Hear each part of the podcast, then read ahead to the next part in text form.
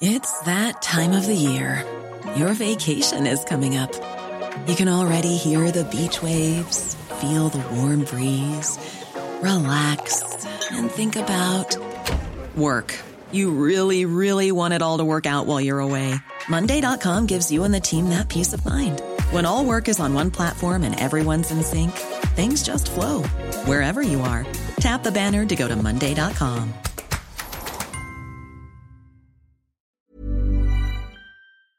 Pour de l'info, de l'analyse, des débats, avec bien sûr l'excellente Marine Sabourin qui m'accompagne. Bonjour Marine. Bonjour Anthony, bonjour à tous. Tout de suite, l'éphéméride de votre dimanche 14 janvier, c'est avec Alessandra Martinez.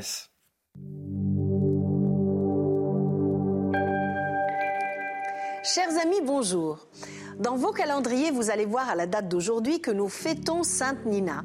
Pourtant, ce n'est pas d'elle dont je vais vous parler car Sainte Nina est la même que Sainte Ninon que j'ai déjà évoquée le 15 décembre dernier. Je vous propose donc de découvrir Saint Félix de Nol qui est aussi célébré aujourd'hui.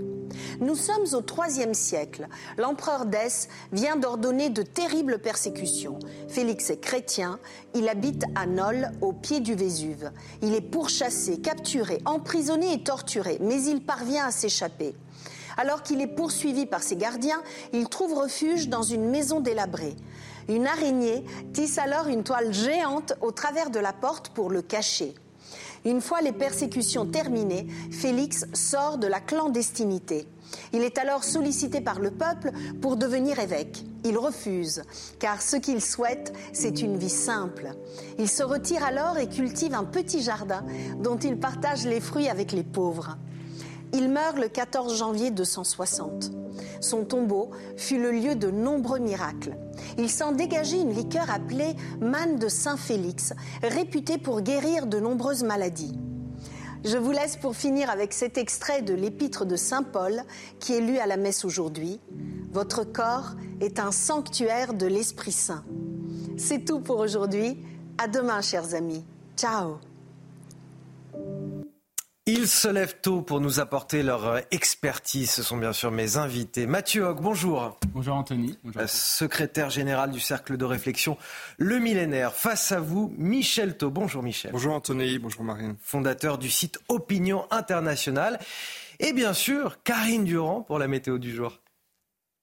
La météo avec Groupe Verlaine. Isolation, photovoltaïque et pompe à chaleur pour une rénovation globale. Groupeverlaine.com Karine, aujourd'hui, il faut s'attendre à des gelées encore plus fortes qu'hier. Oui, il fait vraiment euh, très froid, glacial ce matin, mais je vous propose de prendre un petit peu de recul si vous trouvez qu'il fait froid. Regardez ce qui se passe sur le reste du monde, sur l'hémisphère nord en particulier. C'est l'hiver, c'est normal, les températures sont basses. Par contre, au Canada, on a eu par exemple moins 50 degrés en Alberta hier, moins 43 degrés aux États-Unis, au Montana hier, et puis en France, on a évidemment un peu de froid, mais ce n'est pas grand-chose comparé à l'Amérique du Nord, simplement entre moins 5 et moins 9 degrés euh, le matin. Alors regardez l'évolution du ciel, justement, avec encore ces brouillards qui résistent une fois de plus sur une grande partie du pays, mais en particulier sur les Hauts-de-France, du côté de la région Grand Est aussi, le Val-de-Saône, les plaines du Sud-Ouest, le Massif central, bref, un petit peu euh, partout, un ciel qui va rester bien gris une grande partie de la journée sur la moitié nord, mais qui va se dégager progressivement par le sud. En ce qui concerne l'après-midi, eh bien, on retrouve globalement des conditions variables sur une partie de la moitié sud, le ciel sans nuages un petit peu sur le sud-ouest, sur l'arc atlantique, on peut avoir quelques pluies du côté du piémont euh, pyrénéen, les nuages bas résiste sur le nord du pays, le bassin parisien ou encore les Hauts-de-France. On peut avoir quelques chutes de pluie et neige mêlées sur la région Grand Est. Les températures, donc elles sont très basses. On a des gelées euh, ce matin plus fortes euh, qu'hier, surtout sur la moitié nord. Moins 3 degrés à Paris, c'est quand même peu courant ces dernières années. Moins 7 degrés pour l'Alsace, jusqu'à moins 9 pour le Puy en Velay. Au cours de l'après-midi, les températures restent basses sur la moitié nord, en particulier 3 degrés à Paris, 3 degrés à Lille, moins 1 à Strasbourg. Ça ne va pas dégeler. Par contre, le redout est de plus en plus fort sur le sud-ouest, avec jusqu'à 16 degrés à Bayonne et Biarritz. Rejoindre le mouvement de la rénovation énergétique. C'était la météo avec Groupe Verlaine. Pour devenir franchisé dans les énergies renouvelables. Groupe Verlaine. À la une de votre journal de 6 heures, il ne fait aucun doute pour Marine Le Pen et Jordan Bardella. Selon eux, la question n'est plus de savoir si le RN accédera au pouvoir, mais quand. Alors le duo, à la une du JDD ce matin, se projette déjà en 2027, officialise son ticket présidentiel. Si Marine Le Pen est élue, Jordan Bardella sera son premier ministre. De quoi installer la concurrence avec Gabriel Attal. Vend-il la peau de l'ours? On en parle sur ce plateau, notamment avec Mathilde Ibanez. Noël avant l'heure et surtout avant les européennes de juin prochain. Gabriel Attal promet 32 milliards d'euros supplémentaires pour l'hôpital. Il s'affichait hier au CHU de Dijon avec la ministre de la Santé. Reste à savoir ce qu'ils vont financer précisément ces 32 milliards et surtout d'où viendra l'argent alors même que l'État doit faire des économies. Les explications à suivre. Ce dimanche marque les 100 jours depuis le massacre du 7 octobre en Israël, un pays profondément traumatisé. Les stigmates sont toujours bien présents dans certains kibbutz du sud du pays ciblés par les terroristes du Hamas. Nos reporters se sont rendus sur place. Les images à suivre dans ce journal. Mais tout d'abord, Marine Le Pen qui officialise son ticket avec Jordan Bardella. C'est à découvrir ce matin dans les colonnes du JDD. Si elle est élue, il sera son Premier ministre. Un ticket pour essayer d'incarner au plus tôt l'alternance à Emmanuel Macron et Gabriel Attal. Et on en parle avec euh, vous, Mathilde Ibanez, ce matin. Bonjour Mathilde. Marine Le Pen qui ne s'est pas non plus privée euh, de commenter le remaniement gouvernemental. Exactement. Pour Marine Le Pen, c'est une erreur d'analyse de la part d'Emmanuel Macron, puisqu'il ne suffit pas pour elle de nommer un Premier ministre jeune s'il veut copier la dynamique du Rassemblement national. Ce duel politique avec le chef du gouvernement, eh bien, Jordan Bardella ne le craint pas. Gabriel Attal est un pur produit du macronisme. Pas grand-chose nous inquiète, si ce n'est euh, l'état du pays après sept années de présidence d'Emmanuel Macron, alors que les ténors des précédents gouvernements sont restés à leur poste, Marine Le Pen estime que leur maintien est une prime aux incompétents. La justice n'a jamais été aussi laxiste. On garde Monsieur Dupont-Moretti. Tous les records en matière d'immigration sont euh, battus. On garde Monsieur Darmanin un entretien euh, au JDD dans lequel Marine Le Pen et Jordan Bardella projettent très clairement ce projet vers l'élection présidentielle de 2027. Exactement, puisque dans trois ans, il faudra élire un nouveau président.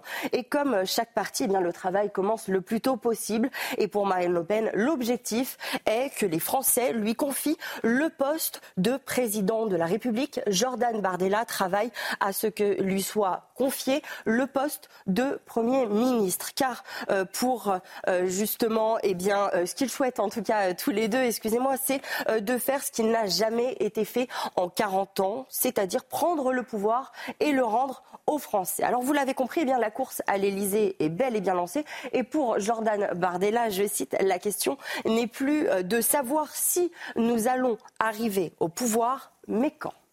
Merci Mathilde Bagnès. D'ailleurs, euh, selon un sondage IFOP pour le journal du dimanche, toujours ce matin, qu'importe s'il s'agit de Marine Le Pen ou Jordan Bardella, dans les deux cas, le candidat du RN arrive en tête des intentions de vote si le scrutin devait avoir lieu demain. Oui, qu'importe également le candidat de la majorité qui l'affronte. Marine Le Pen arrivera en tête du premier tour avec 33% des intentions de vote face à Édouard Philippe à 25%.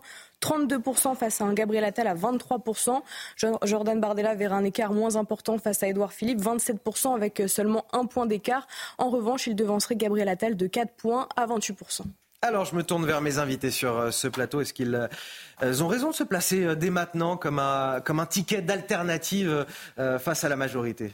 Ah, C'est vraiment un fait inédit dans, l'histoire de la Ve République, qu'on connaisse trois ans à l'avance euh, le duo qui, s'il est élu à la tête de l'État, gouvernera le pays. C'est vraiment totalement inédit.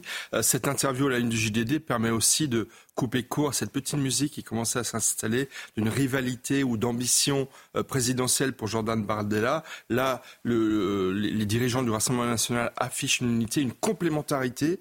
Je trouve qu'il y a dans l'interview aussi une forme d'humilité de la part de Marine Le Pen qui est vraiment très intéressante. Et Vous n'avez pas le sentiment qu'ils vendent un petit peu la peau de l'ours euh, en disant en cette fin d'interview, bah voilà, on ne sait pas. Euh, Alors, je, la question n'est pas de savoir s'ils vont arriver au bah, pouvoir, mais quand. Euh, déjà, encore une fois, c'est tellement rare, tellement rare qu'on connaisse trois ans à l'avance à la tête d'un parti qui veut gouverner la France. Encore une fois, là, on a, on, a les noms d'un possible président de la République, une possible présidente de la République, et de son Premier ministre. On n'a jamais vu ça de euh, trois ans à l'avance. Et puis, autre chose, c'est que dans la stratégie de, banalisation, de crédibilisation du Rassemblement national. Je pense que le fait d'afficher une unité euh, très forte à la tête de ce parti, c'est un élément, à mon avis, effectivement, de crédibilisation du Rassemblement national.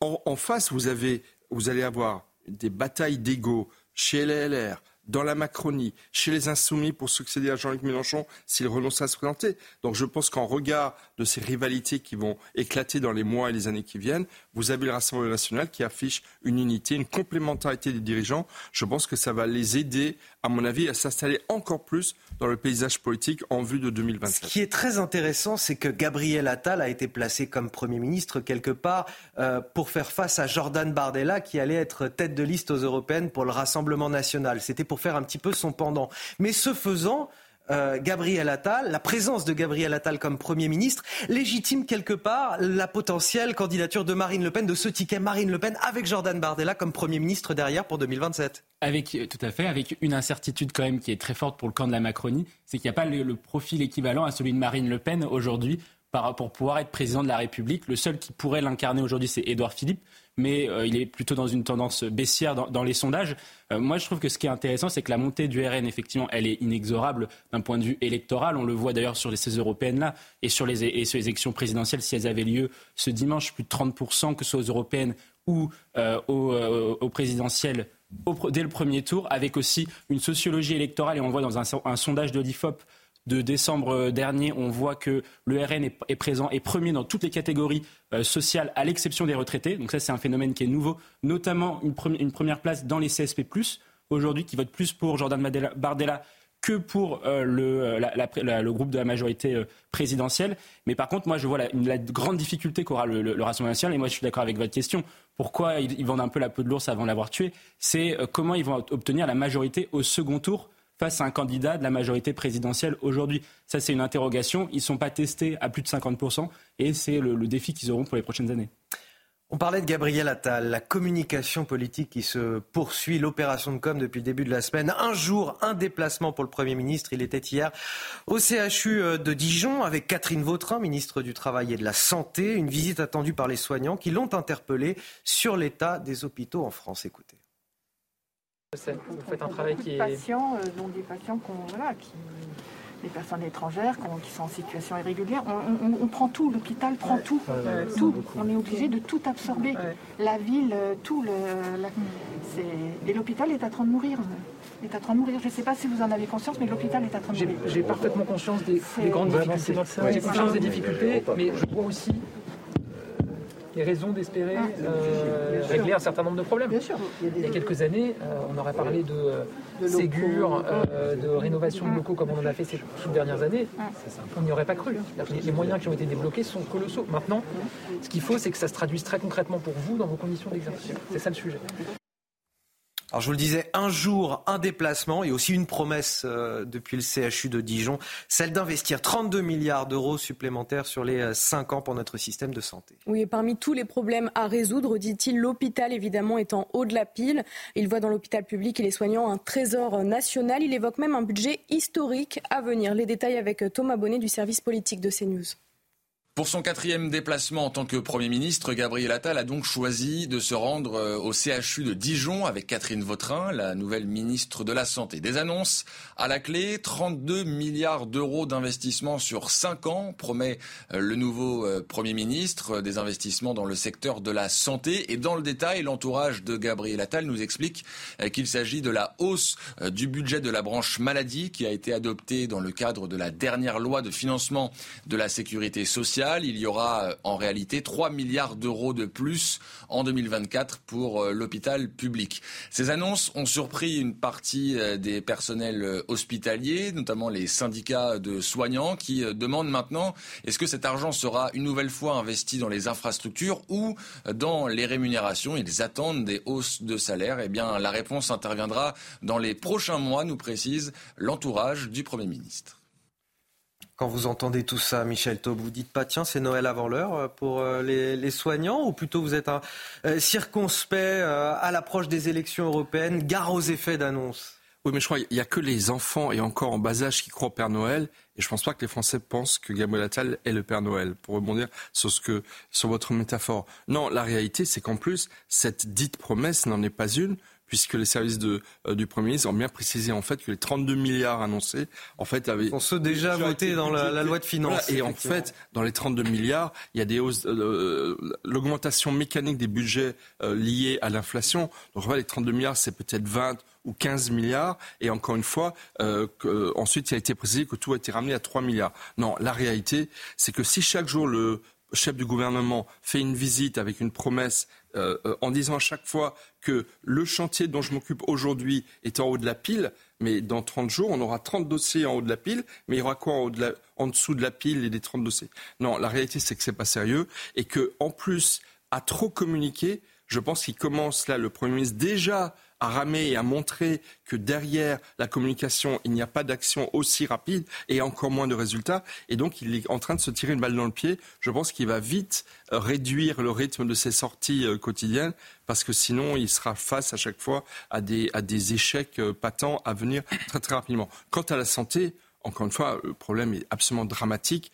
on a fermé des milliers de lits. Il faudrait très rapidement recruter des soignants, mais le métier, malheureusement, suscite énormément de départs et de, et de vocation. Donc, encore une fois, ce n'est pas en quelques semaines ni en quelques mois qu'on arrivera à régler ce problème pourtant si épineux. Mathieu Hoc, est-ce que vous goûtez au, catalogue euh, du Premier ministre, au catalogue des promesses et des visites du Premier ministre? Ça me rappelle un petit peu quand Elisabeth Borne avait fait son gouvernement et son discours de politique générale en disant qu'il y avait 60 priorités. Euh, C'était les 60 priorités du gouvernement et donc il y avait bah, tout, En fait, quand il y a 60 priorités, il y en, a, aucune. en fait. C'est exactement ça. Il y en a aucune. Surtout que euh, le, le, point qui me paraît essentiel sur la santé, c'est que c'est pas qu'une question de moyens. Euh, la, France aujourd'hui dépense 9% de son PIB, c'est à peu près comme les autres pays euh, de, de l'OCDE, voire un peu plus. Euh, on dépense 1500 euros pour la santé par rapport aux Allemands qui en dépensent que 1200 pour un système où les Allemands ont plus de lits, des, un personnel soignant qui est mieux rémunéré et euh, davantage de, euh, de, problèmes, enfin moins de problèmes sur l'acheminement des médicaments, du, du, du, matériel médical, etc.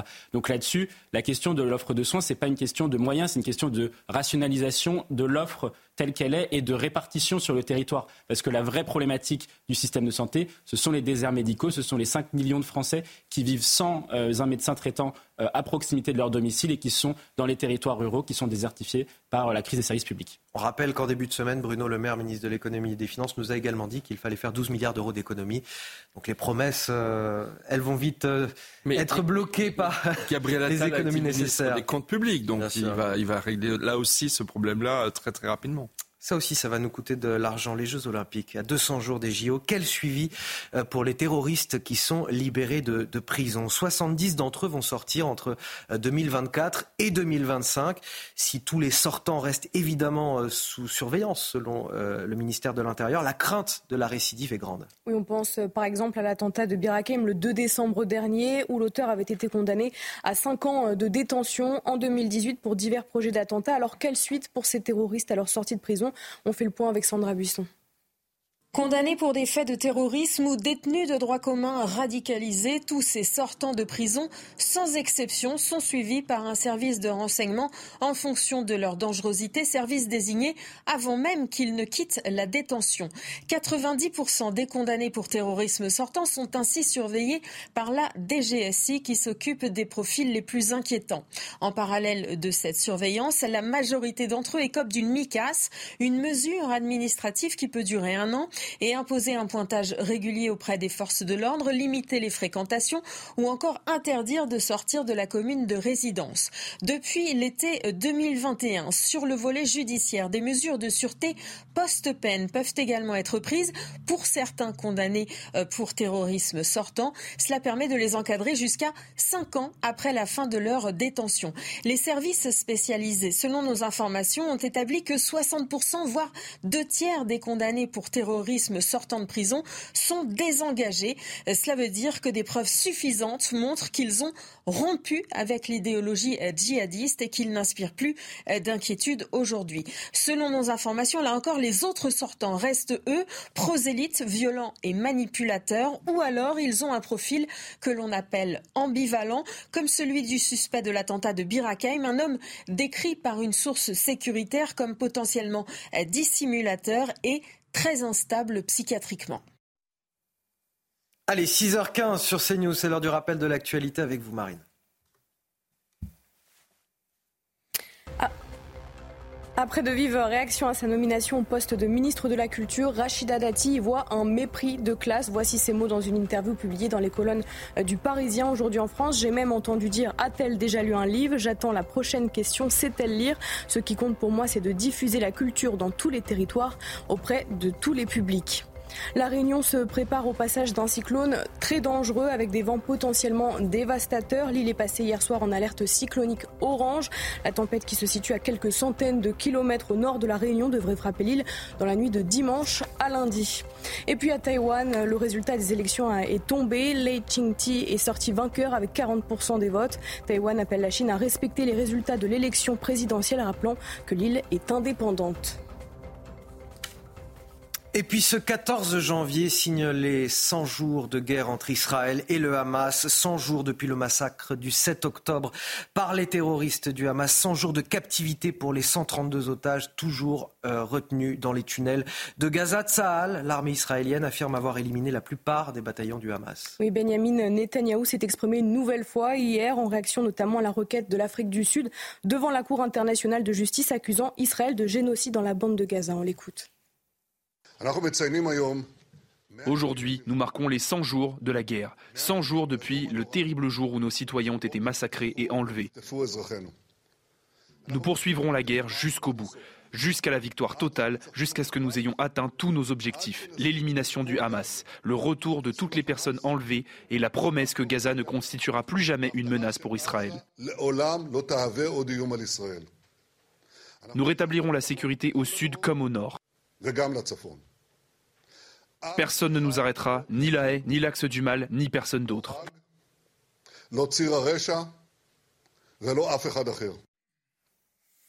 Un mot pour commenter notamment cette requête de l'Afrique du Sud devant la Cour internationale de justice qui accuse Israël de génocide dans la bande de Gaza. Non, mais s'il y a eu un génocide ou une tentative de génocide, s'il y a eu un crime contre l'humanité, c'est le 7 octobre. C'est lorsque plus de 1000 Israéliens et ressentissants du monde entier ont été sauvagement assassinés. Des enfants, des bébés, des personnes âgées. S'il y a eu un crime contre l'humanité et une tentative de génocide, c'est de la part de ceux qui veulent détruire l'État d'Israël. Israël ne veut pas détruire Gaza, ne veut pas détruire le peuple palestinien. Donc c'est totalement juridiquement infondé de prétendre qu'il y a une tentative de génocide en Gaza. Non, ce qu'il y a à Gaza, c'est une guerre. Mais qui a déclaré la guerre? C'est le Hamas le 7 octobre. Et donc, effectivement, nous sommes dans une guerre. Une guerre, c'est effroyable. Il n'y a pas de guerre propre. Il faut espérer qu'il y aura le moins de victimes civiles de tous les côtés, israéliens, côté palestinien. Mais malheureusement, c'est une guerre qui a été déclarée par le Hamas le 7 octobre, effectivement, il y a trois mois. Et justement, dans certains euh, kibbutz, euh, la date reste figée à celle du 7 octobre, des kibbutz devenus des lieux de mémoire pour de nombreuses familles. Oui, impact de balles, maisons détruites, voitures calcinées, les stigmates sont encore bien visibles. Reportage de nos envoyés spéciaux Thibault Marcheteau et Fabrice Elsner. Nir est le frère d'un commandant de l'armée israélienne qui a combattu le 7 octobre dernier. Pour la première fois, il revient dans le kibbutz où son frère est tombé. Il y dépose un message. Mon cher frère, tu me manques. La souffrance est insupportable. Je t'aime. Je voulais vraiment venir ici pour voir et ressentir l'endroit où mon frère est mort.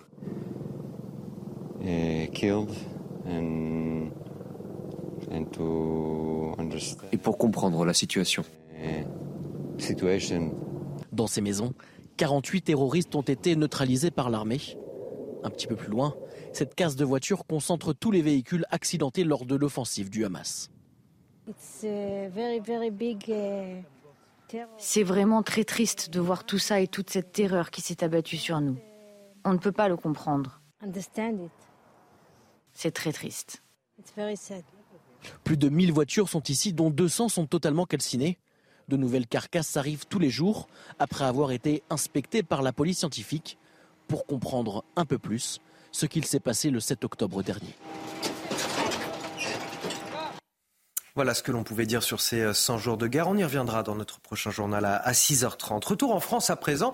Cette question que je peux peut-être vous poser autour de la table. Qui est-ce qui parle bien anglais? Ici, Michel Taube, vous débrouillez? A little bit. Oui, un petit peu. Mathieu je me, débrouille aussi. Oui, oui, ça. Bon, souvent, les jeunes générations se débrouillent un petit peu mieux. Euh, les Français se classent pourtant 30e sur 34 pays européens selon une étude Education First. Oui, le moins que l'on puisse dire, c'est que certains de nos politiques sont bien représentatifs de notre niveau. On voit ça avec El Benamou et Léomar Cheguet. Lors d'un déplacement aux Philippines, l'ancien président François Hollande concluait son discours par quelques mots en anglais, une séquence qui est restée dans les annales. Be you, be, be proud of you because you can be do what we want to do. Thank you. Si ce jour-là, François Hollande n'a pas brillé par sa maîtrise de l'anglais, il semblerait que les Français ne soient pas plus talentueux. Yes, I speak English. Ouais. Very well or not uh, not very well. I'm 47 uh, years old. And, uh, voilà. What else? Nespresso? D'après un baromètre réalisé par Education First, la France se place en 43e position pour son niveau d'anglais sur 113 pays. Elle se trouve juste après la Russie et Cuba. En Europe, nous sommes 30e sur 34 pays.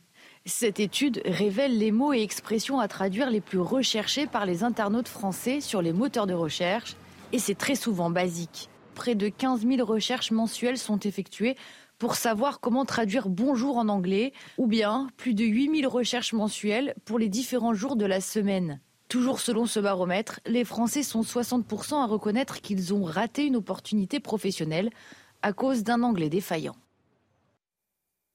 c'est touchant quand même notre façon de parler anglais. Je suis désolé, mais quand on va à l'étranger, l'air de rien, ça a son petit charme, l'accent français. Eh, tout à fait. Écoutez, on est sur une des plus belles chaînes de, du, paysage audiovisuel, c'est News. Donc on peut parler l'anglais tout en étant, j'espère, euh, amoureux de la langue ah, française. Absolument, Et, je pense qu'on est dans un monde où effectivement, il fut un temps où le français était effectivement une langue universelle elle l'est encore, mais pas tout à fait, évidemment, comme, le, comme l'anglais. Donc je pense que dans notre monde, il faut d'abord savoir très bien parler le français. Et ça, euh, c'est valable pour les Français, c'est valable pour les francophones. On est des centaines de millions euh, sur la Terre à parler le français comme langue maternelle. Et ensuite, effectivement, l'anglais qui s'est imposé comme euh, la, la, langue universelle. Et donc, parler le français, ça aide quand même un petit peu dans, dans ce monde aujourd'hui. À condition de bien maîtriser le français également, parce que ça c'est une importance pour, euh, pour les plus jeunes. Mathieu Déjà avant de vouloir apprendre l'anglais, parlons bien français déjà. Après ce que disait Georges Clémenceau, c'est que l'anglais c'était du français mal prononcé. Euh, donc ça c'est le premier élément. Mais après, non en fait, ce, qui, ce que révèle en fait votre reportage, c'est le, le, scandale euh, dans l'éducation nationale au niveau de l'apprentissage de l'anglais. Pour, pour ma part, moi qui ai suivi ma scolarité dans, dans l'école publique française, l'enseignement de l'anglais aujourd'hui est vraiment euh, très très défaillant à peu près dans, beaucoup de, dans beaucoup de territoires, notamment dans les territoires qui sont en dehors de l'île de France. Et euh, ce, que, ce, que ce, que, révèle aussi euh, l'enseignement de, l'anglais, c'est une, une, une, mauvaise préparation finalement à la, vie en fait professionnelle qui va arriver ensuite après les études, après l'école. Et là-dessus, moi, je pense que le niveau inquiétant des Français en anglais, il s'explique par les manques de, de l'école. Marine Sabourin, elle est restée très silencieuse depuis tout à l'heure. silencieuse, mais je suis restée silencieuse face aux 15 000 requêtes euh, de personnes qui ne savent pas dire bonjour en anglais quand même. Oui, c'est oui, c'est effectivement c'est un faible niveau d'anglais. Mais je parle plutôt bien, ça va. Je me débrouille. Si ça vous on, on, fera un test tout à l'heure. Allez, on va marquer une courte pause. On revient dans un instant sur CNews. On vous montrera ces images assez étonnantes euh, de pompiers à Mantes-la-Jolie qui poursuit des, jeunes euh, délinquants, on peut le dire, euh, qui tentaient, qui les caillassaient et, excédaient. Les pompiers ont commencé à les poursuivre pour les faire fuir. Ces images assez surprenantes se sont déroulées dans la nuit de vendredi à, à samedi. On vous les montre dans quelques minutes, juste après la pause. Restez avec nous sur CNews. De retour dans votre matinale week-end avec Marine Sabourin, avec Mathieu Hoc et Michel Taub pour commenter toute l'actualité. Voici les titres de votre journal de 6h30. À la une des pompiers excédés par de jeunes délinquants venus les caillasser qui se mettent à, les poursuivre dans les rues d'une cité pour les faire fuir. Ça s'est déroulé ce week-end à Mantes-la-Jolie dans les Yvelines et vous verrez les images surprenantes dès le début de ce journal. Qu'en est-il de la délinquance à Paris à l'approche des Jeux Olympiques? La préfecture de police de la capitale exprime son satisfait. On verra les chiffres dans le détail avec Sandra Buisson du service police-justice de CNews. Et puis enfin, notre reportage auprès d'un boulanger écrasé par les factures d'électricité. Elles vont augmenter de 10% encore au mois de février. Il a décidé de lancer une cagnotte, sa seule chance de survie dans un village qui manque cruellement de petits commerces. On commence tout d'abord avec ces images surréalistes. Ça se passe à, Mantes-la-Jolie, dans le quartier du Val-Fouré. Des pompiers qui se lancent à la poursuite de jeunes venus les caillasser en pleine intervention. Ça s'est passé dans la nuit de vendredi à samedi. Oui, des pompiers excédés qui sont régulièrement euh, la cible de projectiles dans les quartiers difficiles. Et cette agression est loin d'être un cas isolé. Les faits avec Godéric B et Clotilde Paillet. Les gars, wesh, c'est Sur le corps d'un mec, ils sont en train de le faire. Des pompiers à la poursuite de leurs agresseurs. C'est la scène dont ont été témoins les habitants du Val-Fouré à Mantes-la-Jolie dans les Yvelines. Tout commence quand un premier véhicule de pompiers intervient sur un incendie, mais reçoit une pluie de projectiles par des assaillants. Un deuxième camion de sapeurs-pompiers décide alors de lui venir en aide pas hésité pour protéger leurs collègues. Ils sont sortis du véhicule et ils ont coursé les jeunes pour les éloigner. On est vraiment dans une, euh, action euh, de protection des collègues. Et moi, je me félicite quand même du sang-froid euh, de, ces pompiers qui n'ont proféré aucune insulte, n'ont absolument pas frappé, n'ont absolument rien jeté et ont simplement mis en fuite des jeunes qui s'apprêtaient à caillasser leurs collègues à quelques mètres de là. Cette agression est loin d'être un cas isolé.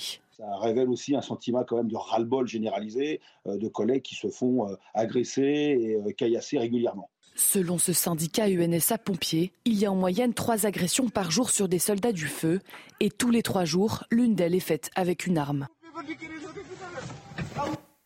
Alors je précise que dans beaucoup de situations où, les pompiers doivent se rendre dans des quartiers difficiles, ils sont euh, accompagnés euh, de, policiers.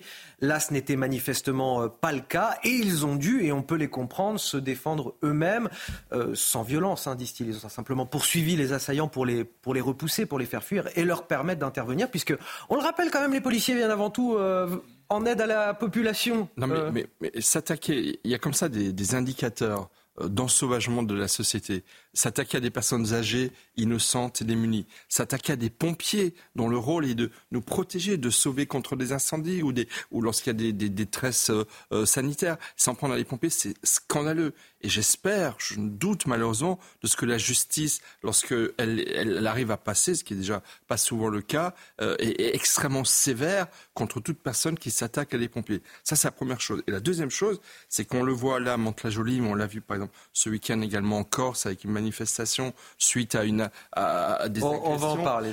il y a de plus en plus de nos concitoyens qui réagissent, qui ne se laissent plus faire. Pourquoi? Parce que face à l'augmentation de la violence qui touche tout le pays, dont aucun territoire n'échappe, euh, eh bien, les Français ne peuvent plus s'en remettre uniquement à la police et encore moins à la justice. Et donc, ils ne décident pas de se faire justice, mais ils décident au moins d'essayer d'arrêter les délinquants, les criminels qui commettent ces actes et qui nuisent à la tranquillité publique. Je crains que ces genres de, de réactions, euh, malheureusement légitimes, euh, se multiplient à l'avenir. C'est effarant de se dire que dans ce type de quartier, euh, les pompiers doivent nécessairement être accompagnés par des véhicules de police. Autrement, on en arrive à cette situation. Oui, on est là face à des véritables territoires perdus de la République, ce qui s'est d'ailleurs très bien visualisé dans le cadre des émeutes où on a vu euh, justement une explosion de la, de, la, de la délinquance et des violences à l'encontre de tout ce qui représente, de tous les symboles qui représentent l'État, donc que ce soit les commissariats de police, euh, les, camions des sapeurs-pompiers ou les hôpitaux, etc., les écoles. Ça, c'est un marqueur d'un sauvagement de la société que Michel a très bien décrit et qui est, euh, qui est vraiment euh, choquant. Le deuxième point qui me paraît euh, très important, c'est que tous les métiers dits en première ligne, c'est-à-dire même au-delà des services publics, les banquiers, etc., font face à l'insécurité et changent leur manière d'appréhender leur rapport au travail. Et ça, ça va avoir un impact qui va être considérable sur le marché du travail parce que tous ces métiers-là dits de première ligne qui, sont, qui font face à l'augmentation de la violence et son augmentation de la radicalité des actes où on a des gens qui se battent avec des couteaux maintenant, etc., va conduire à justement, on va se poser des questions sur l'attractivité de ces métiers-là. Et après, on va avoir euh, collectivement à se dire que le métier de soignant n'est pas assez attractif, mais c'est normal parce que les gens se font taper à l'hôpital. Le métier de professeur n'est pas assez attractif, mais c'est aussi normal à cause des questions d'insécurité les questions de, sécurité, justement, qui sont au cœur des débats à l'approche des JO 2024 et tout particulièrement en région parisienne. La préfecture de police de Paris a publié hier les chiffres de la délinquance dans la capitale et sa petite couronne. Oui, le préfet de police de Paris, Laurent Nunez, s'en réjouit. Sur X, les cambriolages ont en effet reculé de près de 4%. Les vols restent stables. Détail avec Sandra Buisson du service police-justice de CNews. Opération zéro délinquance, plan tourisme, opération place nette, c'est l'heure du bilan pour la préfecture de police de Paris qui annonce une baisse de 3,7% des atteintes aux biens en 2023 sur l'agglomération parisienne, c'est-à-dire à Paris et dans les départements de Petite Couronne. Un recul qui atteint même les 30% pour les secteurs du champ de Mars et du Trocadéro, régulièrement dans le viseur médiatique. Sur l'agglomération, les vols avec violence baissent de 17,3% quand les vols à la tire sont en recul de 3,4% et les vols avec violence dans les transports enregistrent une diminution de 21,7%.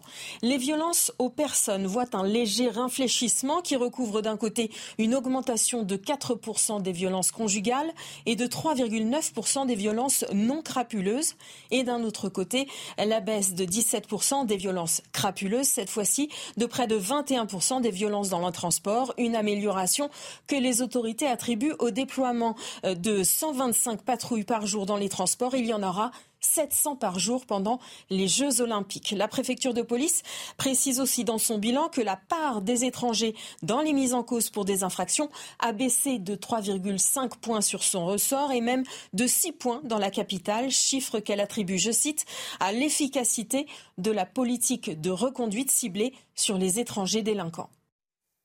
Alors la préfecture affiche un satisfait site. Est-ce que l'effort est, suffisant selon vous, Michel Taube? Je pense qu'il faut faire preuve d'humilité. Euh, les chiffres globaux au niveau national sont presque inverses, avec une augmentation de la délinquance. Et évidemment, euh, Paris est une capitale, euh, une ville extrêmement sensible. Mais je pense qu'il faut faire preuve d'humilité. C'est comme Gérald Darmanin qui, au lendemain de, du Nouvel An, s'était vanté de ce qu'il n'y a eu que que, que c'est-à-dire beaucoup trop, 700 euh, voitures incendiées. Non, je pense qu'il faut vraiment faire preuve de beaucoup d'humilité. Et ensuite, concernant les Jeux Olympiques, il est vrai que euh, le déploiement considérable de forces de police, mais également militaires, il y aura de très nombreux militaires, des centaines, voire des milliers de militaires déployés sur tous les, aux alentours de tous les sites euh, olympiques, risque effectivement d'avoir un effet dissuasif. Mais encore une fois, la, la délinquance, c'est pas que pendant les Jeux Olympiques, c'est toute l'année. Et je pense que les Français sentent bien que malheureusement, nous sommes toujours et encore dans une société de plus en plus violente. Et on note toutefois que les violences conjugales ont quant à elles augmenté et les violences non crapuleuses, c'est-à-dire les violences gratuites en fait, euh, ont progressé de manière inquiétante, hein, les deux autour de 4% environ. Oui, tout à fait. De toute façon, ce que l'on voit dans, le, dans, le, dans ces chiffres-là, c'est qu'on est, on est sur un, plutôt un infléchissement que sur euh, véritablement un changement de paradigme et une révolution en matière de tournant sécuritaire dans la ville de Paris. Euh, ce que dit Michel est très, très juste. Quand on prend les chiffres de l'insécurité depuis l'an 2000, ils ont tous. Euh, par exemple, à Marseille, on a trois fois plus de morts, euh, enfin, on a, pardon, on a autant de morts aujourd'hui sur les trois dernières années que euh, sur les 50 précédentes. Donc, ça, ça traduit bien un, un, ensauvagement de la société et surtout une problématique de sécurité qui n'est pas, à mon sens, résolue et qui s'illustre, je pense, dans ce que les rapports, tous les rapports internationaux qui analysent en fait l'organisation sécuritaire de la France disent tous la même chose. C'est-à-dire que la, délinquance aujourd'hui en France est surreprésentée euh, par rapport à, aux autres pays européens et aux autres pays de l'OCDE, au monde occidental. Mais, par contre, en même temps, on a un certain nombre de euh, forces de police qui travaillent bien parce que les taux de résolution d'enquête, etc., sont plutôt bons par rapport aux autres pays, euh, européens et aux autres pays de l'OCDE, notamment les États-Unis. Et donc là-dessus, ça veut dire que la France fait face à une très forte délinquance, qu'elle a des moyens, euh, mais pour autant, il ne faut pas s'en satisfaire parce que l'insécurité augmente vraiment en tendanciel depuis plus de 20 ans.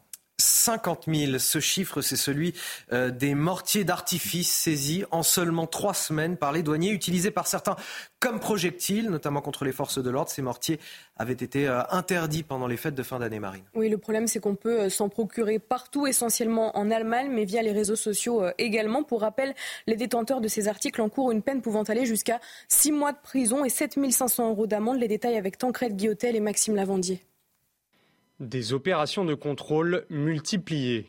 À l'occasion des fêtes de fin d'année, les douanes ont renforcé leur contrôle quant à la détention illégale de mortiers d'artifice.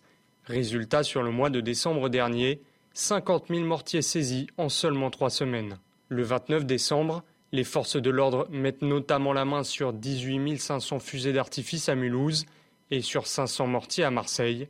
Plus globalement, Près de 200 000 engins incendiaires ont été confisqués sur l'ensemble de l'année 2023, soit une hausse de 45% en un an. Depuis les, euh, événements euh, de, cet été, on voit quand même qu'il euh, n'y a plus de saisonnalité des achats. C'est tout au long de l'année les, grossistes qui veulent, qui veulent acheter des, des engins pyrotechniques, mais là en vue de tirer sur les forces de l'ordre, c'est toute l'année. En cas de contrôle positif, les détenteurs de ces articles interdits encourent une peine pouvant aller jusqu'à 6 mois de prison et 7 500 euros d'amende. Ce 14 janvier qui signe les 100 jours de guerre entre Israël et le Hamas, 100 jours depuis le massacre du 7 octobre, 100 jours de captivité pour les 132 otages retenus dans les tunnels de Gaza. Oui, parmi eux, trois Français dans une vidéo euh, diffusée sur les réseaux sociaux et lors d'un rassemblement à Tel Aviv. Emmanuel Macron a appelé à reprendre les négociations pour la libération de tous les otages. La France n'abandonne pas ses enfants, a-t-il déclaré. On l'écoute. Cela fait 100 jours aujourd'hui. 100 jours. Ethan, Erez, Sahar et Mia sont revenus parmi nous, mais nous pleurons la mort d'Elia, tué par ses ravisseurs à Gaza. La nation française est déterminée à ce qu'Oad et Ofer retrouvent leurs enfants libérés, à ce qu'Orion soit libéré, à ce que tous les otages des attaques terroristes du 7 octobre dernier soient libérés. La France n'abandonne pas ses enfants. C'est pourquoi il faut reprendre encore et encore les négociations pour leur libération. Ne rien céder, ne jamais abandonner, parce que nous n'acceptons et n'accepterons aucun sacrifice. Alors nous allons tout faire, et vous pouvez compter sur moi, pour les ramener tous à la maison, avec vous. Mathieu, un mot sur ces 100 euh, jours de guerre, une guerre qui semble partie pour durer. Au-delà d'une guerre, c'est vraiment la lutte entre Israël, représentant du monde occidental et du camp occidental, et euh, le, Hamas qui représente le, totalitarisme islamique dans tout ce qu'il a de plus euh, barbare on voit bien et on assiste bien à ce que Samuel Huntington appelle le choc des civilisations. Or, la différence aujourd'hui entre euh, les années 90, début des années 2000 avec George W. Bush et la situation actuelle, c'est qu'aujourd'hui, ce ne sont plus les États-Unis ou le camp occidental qui, fait, qui prône, on va dire, le, choc des civilisations, c'est les islamistes eux-mêmes qui sont dans une optique de choc, des civilisations. Et cette optique de choc des civilisations, elle se traduit lors des événements, les, massacres qui ont été faits, euh, crimes contre l'humanité le 7 octobre contre Israël. Ça se, matérialise en France avec ce qu'on a vécu le Bataclan. Les États-Unis ont aussi, subi plusieurs attentats avec Orlando et puis aussi euh, le, 11 septembre, bien évidemment. La difficulté qu'ont le, le camp occidental aujourd'hui face à la barbarie du totalitarisme islamique, c'est de lutter sur deux volets. Un, à l'intérieur des frontières, donc c'est-à-dire euh, sur l'élection d'entrisme liée à la, présence et à la prégnance de, l'islamisme dans le, dans le pays dans la civilisation occidentale. Et deux, c'est à l'échelle internationale de lutter contre les puissances islamistes. Euh, à l'époque, donc en 2000, à la fin des années 2010, euh, enfin à la fin des années 2000, début des années 2010, les puissances islamistes étaient des États, enfin étaient justement des, puissances qui n'étaient pas des États, Daesh, Al-Qaïda. Donc c'était plus simple pour le camp occidental d'attaquer ce type d'organisation. Or aujourd'hui, les pays qui soutiennent l'islamisme dans le monde, c'est la Turquie, mais c'est également euh, l'Iran notamment qui soutient le Hamas ardemment et qui sont des pays qui sont bien plus durs à déstabiliser aujourd'hui que, que ne l'était Daesh ou Al-Qaïda. Des rassemblements ont été organisés à Tel Aviv hier euh, en soutien aux, otages du Hamas. Un tunnel a même été reconstitué euh, euh, et dévoilé sur l'une des plus grandes places de la ville, destiné à, symboliser les conditions dans lesquelles sont retenus et vivent aujourd'hui ces otages. une œuvre pour interpeller également les autorités israéliennes. On le rappelle, 132 otages sont toujours retenus dans la bande de Gaza. Le récit de Célia Gruyère. Ce tunnel construit sur la symbolique place des otages à Tel Aviv. L'artiste, Roni Levavi, a voulu reconstituer le plus fidèlement possible les tunnels de Gaza grâce à des photos. Long de 30 mètres, il montre les conditions dans lesquelles sont retenus les otages. Il est détenu depuis 100 jours dans un de ces tunnels. Nous savons que les conditions sont vraiment horribles. Pas d'air frais, très peu de nourriture, pas de soins, pas de soleil. Ils dorment sur le sol. Et que dire des conditions psychologiques? Même pour des personnes jeunes et en bonne santé, ce qu'il n'est pas, qu'en est-il de ces conditions psychologiques? Pour certains, cette œuvre d'art est un signe d'espoir.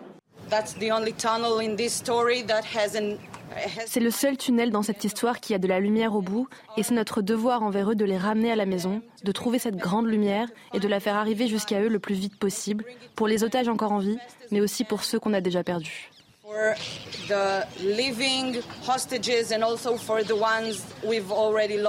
Des rassemblements sont prévus sur la promenade de Jérusalem et partout dans le monde, notamment à Londres, à New York et à Paris.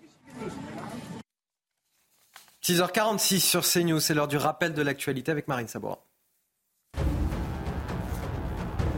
Marine Le Pen et Jordan Bardella se projettent au pouvoir en 2027. Les deux figures du RN ont affiché dans un entretien au JDD la complémentarité de leur ticket. En cas de victoire de Marine Le Pen, Jordan Bardella occupera le poste de Premier ministre. Ce ticket est absolument nécessaire parce que les Français doivent savoir qui sera le chef du gouvernement s'ils nous font confiance, explique Marine Le Pen. Au CHU de Dijon, Gabriel Attal a annoncé 32 milliards d'euros d'investissement dans la santé pour les 5 ans à venir. Une hausse du budget adoptée dans la dernière loi de financement de la sécurité sociale. Parmi tous les problèmes à résoudre, l'hôpital est en haut de la pile, explique le nouveau Premier ministre. Puis dans le reste de l'actualité, le Danemark a un nouveau roi depuis hier, Frédéric X. Plusieurs dizaines de milliers de personnes ont assisté à sa proclamation suite à l'abdication de sa mère qui ne présentait pourtant aucun souci de santé. Et puis cette facture d'électricité qui va encore grimper de 10% pour les Français au, mois de février. Non pas que l'électricité en, elle-même est augmentée, c'est euh, la fiscalité euh, qui a été augmentée, qui sera augmentée par le gouvernement à partir du mois prochain. Les ménages français vont donc devoir à nouveau se serrer la ceinture, notamment les commerçants marines. Oui, des commerçants euh, à bout de souffle qui craignent de devoir baisser le rideau. C'est le cas de Teddy Boulanger d'un petit village dans la Sarthe. Son témoignage est recueilli par Jérôme Rampenou. 9 300 euros, c'est le montant total de la dette que le boulanger de Saint-Aubin doit honorer auprès d'EDF. Ici, tout est électrique. L'envolée des factures a plombé la jeune entreprise. Euh, au début, on devait payer 800, un peu plus de 800 euros. Et on, est pas, on a payé 2000 euh, euros par mois, quoi. 1700, presque 1008, quoi. C'est pas qu'on demande de pas payer, c'est que 9300 euros, on peut pas payer tout ça d'un coup. On n'a pas une trésorerie assez conséquente pour ça, quoi. Le boulanger ne se verse plus de salaire et il ne paye plus ses loyers auprès du propriétaire des lieux qui n'est autre que la mairie de cette commune de 930 habitants. Une municipalité qui veut tout faire pour conserver sa boulangerie et qui s'étonne que l'État ne fasse pas plus pour aider les artisans face à l'envolée des coûts de l'énergie. Je voudrais qu'on euh, on nous entende pour, pour euh, prendre en considération cette problématique qui est, qui est quand même euh, vital pour de nombreux artisans, parce que je, suppose que ça ne concerne pas que mon boulanger, c'est aussi euh, euh, l'attrait des campagnes et qu'il faut sauver, quoi. Voilà. Installé depuis 13 mois seulement, le boulanger n'a pas eu droit aux aides post-Covid du gouvernement. La vendeuse a lancé une cagnotte Litchi en espérant au plus vite un étalement de la dette auprès d'EDF pour éviter une fermeture définitive. Allez, je vous propose de finir ce journal avec une vidéo qui est devenue virale sur les réseaux sociaux. Messieurs, peut-être l'avez-vous vu. Il s'agit d'une influenceuse américaine venue passer quelques jours à, Lyon, Marine. Oui, la touriste explique avoir été mal accueillie par les Français lors de son séjour. Il serait euh, trop froid, selon elle, contrairement au reste des Européens. Maud d'Angelin. La place Bellecour, les quais de Saône et les fameux bouchons lyonnais. Si la ville de Lyon offre une belle vitrine à la France, les Français, eux, affichent une attitude beaucoup moins avenante. Cette touriste américaine en a fait les frais. Elle raconte sa mésaventure sur TikTok. Il y a beaucoup de choses à faire, mais je ne recommande pas cette destination pour des gens qui voyagent seuls ou les personnes qui ne parlent pas français, parce qu'on se retrouve vraiment isolé. Les larmes aux yeux, la blogueuse californienne explique avoir passé six jours à Lyon sans rencontrer personne. Je me sens vraiment stupide d'être venue ici dépenser mon argent. J'ai même acheté un béret. Un désenchantement quelque peu exagéré selon certains Français. Après, je peux comprendre qu'elle soit déçue parce qu'il y a cette romantisation de la France et de, euh, on est, c'est la ville de Paris, etc. Mais bon, euh, c'est une ville, hein, c'est pas euh, le pays des bisounours, donc ça paraît normal. Bah, si t'es étranger et que tu parles pas français, bah, ça va être plus compliqué. Donc, commencer à parler la langue, aller à la rencontre des gens, et puis les choses elles se font tout seules en général. Devenue virale sur les réseaux sociaux, la vidéo a été visionnée par plus de 6 millions de personnes. Bon, la pauvre, elle avait même acheté un béret. oui. Bah écoutez, ça n'a peut-être pas tout à fait tort. On a une tradition en France, euh, on le sait, que euh, l'accueil est parfois un petit peu froid, un peu difficile. Et on parlait tout à l'heure de la langue, de pratiquer la langue, le français, l'anglais. Pour une fois que ce ne sont pas les Parisiens qui sont pointés du doigt, j'ai envie de dire. Pour une fois, ce pas les Parisiens. Mais il faut que on, embrasse les Lyonnais. mais il faut que cette touriste revienne en France. Qu'elle aille à Paris, qu'elle aille à Strasbourg, qu'elle aille dans le Gers, qu'elle aille voir euh, nos, agriculteurs. On est très bien accueillis en France, malgré tout. C'est juste qu'on ne sait pas parler anglais, c'est ça, le problème. Donc et la on est un France, petit peu timide quand il ça reste un beau pays du monde aussi parce que les Français sont formidables. Je suis d'accord avec euh, Michel. Le génie français, c'est quand même aussi d'être une, une, population qui sait accueillir. Là, je trouve que le problème de cette vidéo, c'est de se dire, je vais à Lyon une fois six jours, et donc je fais, je catégorise tout un pays entier, 66 millions de gens, en disant euh, que les gens sont pas accueillis, alors qu'effectivement, elle va n'importe où, euh, les gens seront très très accueillants. On lui souhaite de revenir. Et les Lyonnais sont très très accueillants. Elle, cherchait une âme sœur et elle ne l'a pas trouvée, donc elle est, un peu déçue. Ça, mais c'est Paris, la ville de l'amour. Il fallait qu'elle vienne à Paris. C'est donc ça. Allez, on marque une courte pause. On revient dans un instant. Le temps pour moi de remercier Mathieu Hoc et Michel mes deux premiers invités. Euh, on parlera de cette interview croisée de Marine Le Pen, Jordan Bardella dans le JDD ce matin, qui annonce leur euh, ticket présidentiel pour euh, l'élection de 2027. Si elle venait à être élue, Jordan Bardella serait donc le Premier ministre de Marine Le Pen. Vend-il la peau de l'ours? Je poserai la question à mes deux prochains invités. À tout de suite.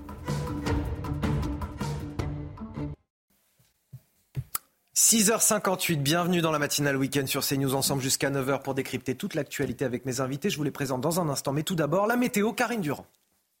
La météo avec Groupe Verlaine. Isolation, photovoltaïque et pompe à chaleur pour une rénovation globale. Groupeverlaine.com Bonjour Karine, malheureusement il va falloir s'attendre encore à, à des gelées plus fortes qu'hier. Bonjour, et oui, si vous avez l'impression qu'il fait froid en France, regardez ce qui s'est passé euh, hier au Canada. C'est de l'eau bouillante qui a été jetée en l'air et forcément à moins 50 degrés, eh bien ça gèle immédiatement dans le ciel. Des images très impressionnantes qui nous viennent de l'Alberta exactement au nord-ouest du Canada avec cette descente du vortex polaire qui a tout gelé. Et là, on voit un rouleau de papier toilette qui tient euh, tout seul en l'air euh, car le temps est tellement froid eh bien qu'il se durcit et qu'il gèle complètement. Des images vraiment incroyable. Le froid va résister là-bas. Encore une fois, en France, on a du froid, mais on a aussi beaucoup de brouillard. Hein. Attention sur les routes, notamment sur le bassin parisien, les Hauts-de-France, la région euh, Grand Est, des plaques de brouillard qui réduisent énormément la visibilité et qui vont résister une partie de la journée, hein. peut-être même toute la journée sur la moitié nord. Des brouillards également sur les plaines du sud-ouest et le Val de Saône. Au cours de l'après-midi, le ciel se dégage un petit peu sur le sud, mais moins qu'hier. On a quand même des nuages qui envahissent progressivement le sud-ouest avec quelques pluies sur le piémont pyrénéen. La grisaille résiste sur le nord du pays euh, une grande partie de la journée. Les températures sont extrêmement basses ce matin, encore plus basses d'ailleurs hein, qu'hier, avec des gelées assez fortes sur la moitié nord, moins 3 à Paris, moins 7 en Alsace, jusqu'à euh, moins 9 du côté du Puy-en-Velay. Au cours de l'après-midi, les valeurs restent en dessous des moyennes de saison en ce qui concerne le nord, avec moins 1 degré, pas de dégel en Alsace à Strasbourg et jusqu'à 16 degrés au sud-ouest. De ce côté-là, c'est le redout qui se met en place progressivement. Rejoindre le mouvement de la rénovation énergétique. C'était la météo avec Groupe Verlaine. Pour devenir franchisé dans les énergies renouvelables. Groupe Verlaine. 7h pile, bon réveil à tous dans la matinale week-end. Vous êtes accueillis ce matin par l'excellente Marine Sabourin, par Guillaume Bigot qui nous a rejoint sur ce plateau. Bonjour Guillaume. Bonjour Anthony, bonjour à tous. Éditorialiste, il était encore besoin de le préciser. Face à vous, Arthur de Vatrigan. Bonjour Arthur. Bonjour Anthony. Directeur de la rédaction du magazine L'Incorrect. Et voici tout de suite les titres de votre journal de 7 heures. À la une, il ne fait aucun doute pour Marine Le Pen et Jordan Bardella. Selon eux, la question n'est plus de savoir si le RN accédera au pouvoir, mais quand. Alors le duo, à la une du JDD ce matin, se projette déjà en 2027, officialise son ticket présidentiel. De quoi installer la concurrence avec Gabriel Attal. Vend-il la peau de l'ours? On en parle sur ce plateau. Noël avant l'heure et surtout avant les européennes de juin prochain. Gabriel Attal promet 32 milliards d'euros supplémentaires pour l'hôpital. Il s'affichait hier au CHU Dijon avec la ministre de la Santé. Reste à savoir ce qu'ils vont financer précisément et surtout d'où viendra l'argent alors même que l'État doit faire des économies. Les explications à suivre. Ce dimanche marque les 100 jours depuis le massacre du 7 octobre en Israël, un pays profondément traumatisé. Les stigmates sont toujours bien présents dans certains kibbutz du sud, ciblés par les terroristes du Hamas. Nos reporters se sont rendus sur place. Les images à suivre dans ce journal. Et on commence donc avec euh, Marine Le Pen qui officialise son ticket avec euh, Jordan Bardella. C'est à découvrir ce matin dans les colonnes du JDD, le journal du dimanche. Si elle est élue, il sera donc son Premier ministre, dit-elle, un ticket pour essayer d'incarner au plus tôt l'alternance à Emmanuel Macron et Gabriel Attal. On en parle avec vous, Mathilde Ibanez. Bonjour Mathilde. Marine Le Pen qui ne s'est pas non plus privée de commenter le remaniement gouvernemental. Exactement. Pour Marine Le Pen, c'est une erreur d'analyse de la part d'Emmanuel Macron. Il ne suffit pas de nommer un Premier ministre jeune s'il veut copier la dynamique du Rassemblement euh, national. Ce duel politique avec le chef du gouvernement, Jordan Bardella, ne le craint pas. Pour lui, Gabriel Attal est un pur produit du macronisme. Pas grand-chose nous inquiète si ce n'est l'état du pays après sept années de présidence d'Emmanuel Macron. Alors que les ténors des précédents gouvernements sont restés à leur poste. Marine Le Pen estime que leur maintien est une prime aux incompétents. La justice n'a jamais été aussi laxiste. On garde Monsieur euh, Dupont-Moretti. Tous les records en matière d'immigration sont, sont maintenus. On garde Monsieur Darmanin. Un entretien euh, au JDD dans lequel Marine Le Pen et Jordan Bardella se projettent très clairement vers l'élection présidentielle de 2027. Exactement, puisque c'est dans trois ans, trois ans qu'il faudra élire un nouveau président. Et comme euh, pour euh, chaque parti euh, politique, le travail commence très tôt. Et pour Marine Le Pen, l'objectif est que les Français lui confient le poste de président de la République. Jordan Bardella travaille à ce qu'il lui soit confié le poste de Premier ministre. Ce qu'il souhaite également, c'est de faire ce qu'il n'a jamais été fait en 40 ans, prendre le pouvoir pour le rendre aux Français. Vous l'avez compris la course à l'Elysée est bel et bien lancée. Et pour Jordan Bardella, je cite, la question n'est plus euh, de savoir si nous allons arriver au pouvoir, mais quand. Alors vend-il la peau de l'ours Merci Mathilde Ibanez. Un sondage IFOP pour le JDD également ce matin nous dit euh, qu'importe s'il s'agit euh, de Marine Le Pen ou Jordan Bardella, dans les deux cas, euh, le candidat du RN arriverait en tête des intentions de vote si le scrutin devait avoir lieu demain, Marine. Oui, qu'importe également le candidat de la majorité qui l'affronte. Marine Le Pen arriverait en tête du premier tour avec 33% des intentions de vote face à Édouard Philippe à 25%, 32% face à un Gabriel Attal à 23%. Jordan Bardella verrait un écart moins important face à Édouard Philippe, 27%, avec seulement un point d'écart. En revanche, il devancerait euh, Gabriel Attal de 4 points à 28%. Arthur de Vatrigan, est-ce qu'ils ont euh, raison de se placer dès maintenant comme un, ticket d'alternance quelque part à, Emmanuel Macron et Gabriel Attal? Ils ont raison de répondre euh, au remaniement, parce que c'était l'actualité toute la semaine. et là, ils offrent une réponse assez intéressante.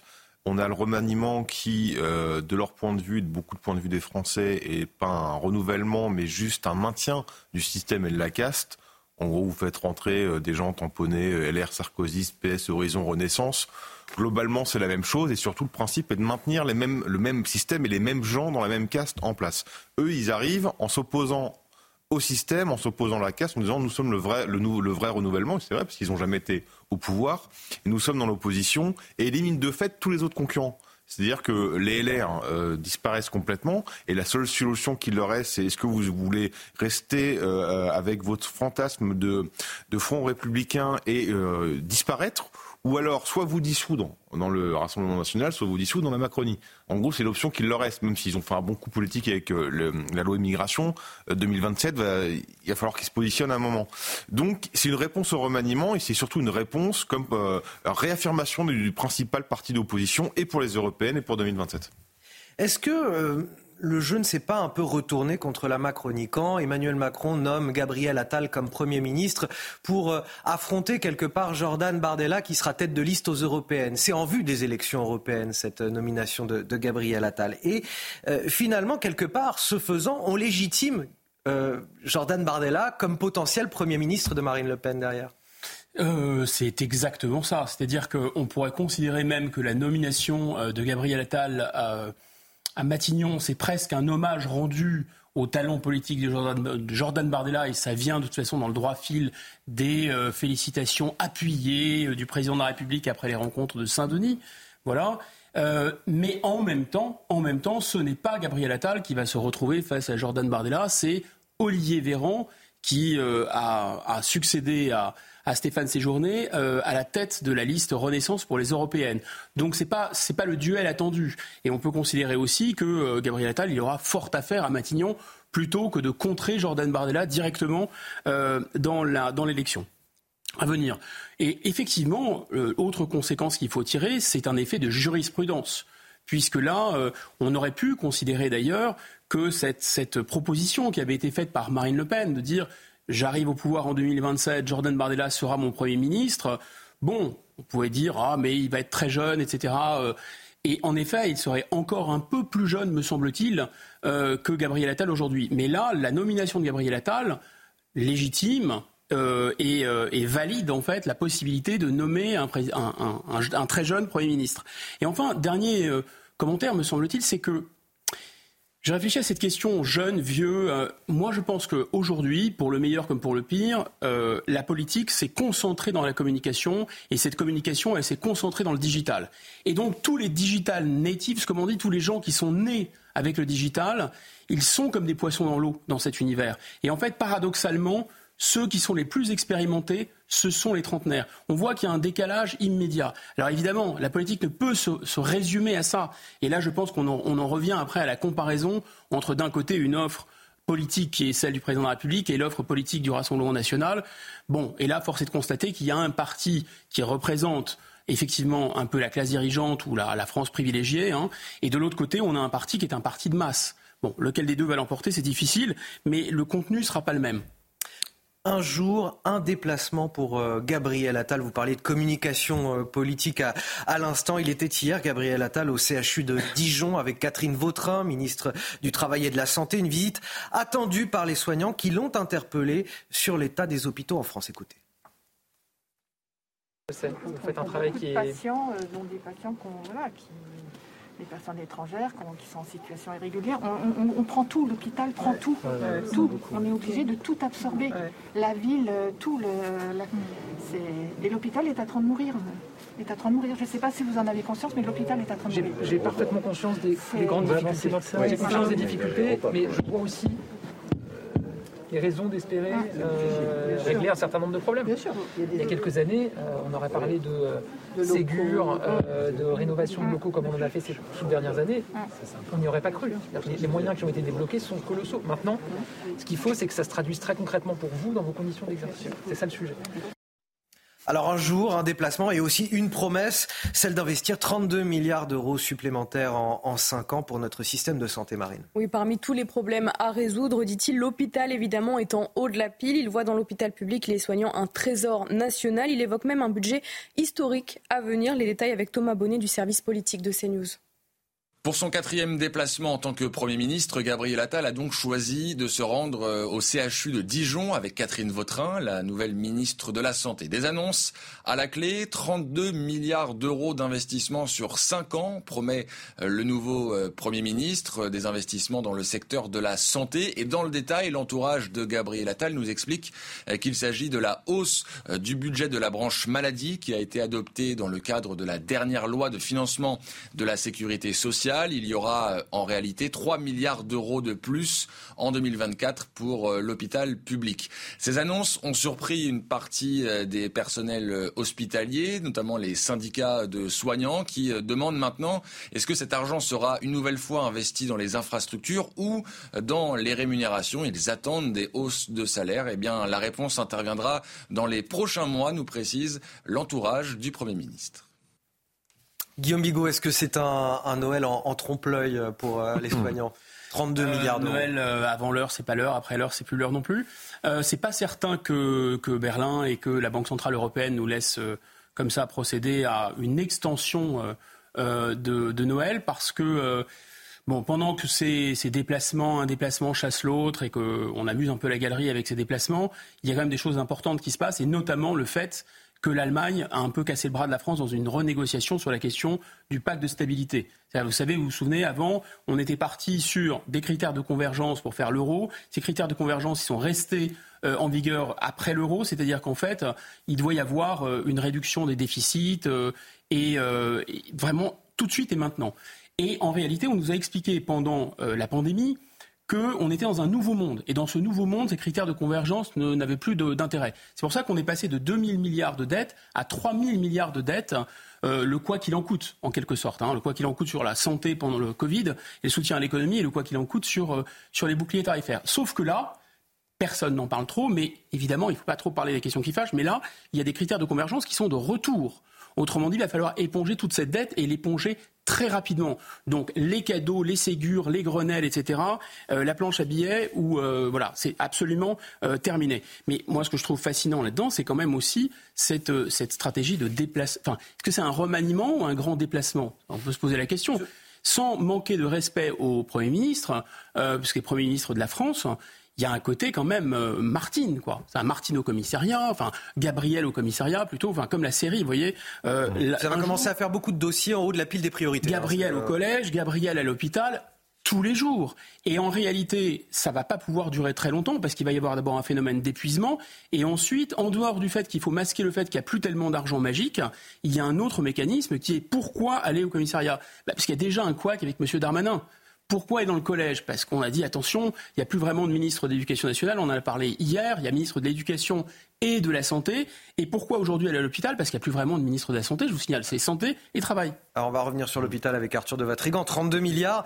Euh, c'est marrant, c'est ce qui était euh, prévu au global dans la dernière loi de financement. Euh, de la sécurité sociale. C'est enchanté. C'est comme à chaque fois. Rappelez, là, il est quand même culotté de parler du Ségur de la santé, en expliquant qui, si on avait parlé de Ségur, qui nous aurait cru.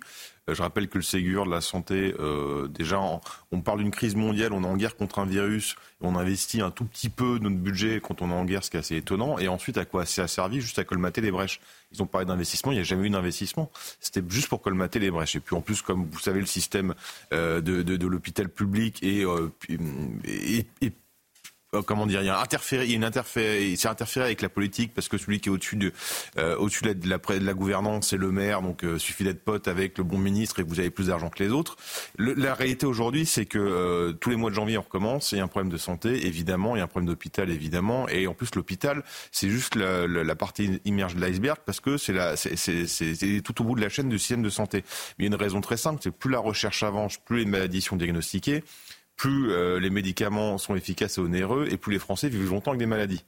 Et or, la santé n'a pas de prix, et heureusement, mais elle a un coût, un coût très cher qui fait que d'augmenter. Or, on a un problème structurel depuis des années qui n'a jamais été résolu. On a un problème à l'hôpital public depuis le passage aux 35 heures, et on a un problème avec l'hôpital privé qui, bah, comme son nom, son nom l'indique, est privé, donc doit faire de la rentabilité, donc fait beaucoup de soins qui sont inutiles.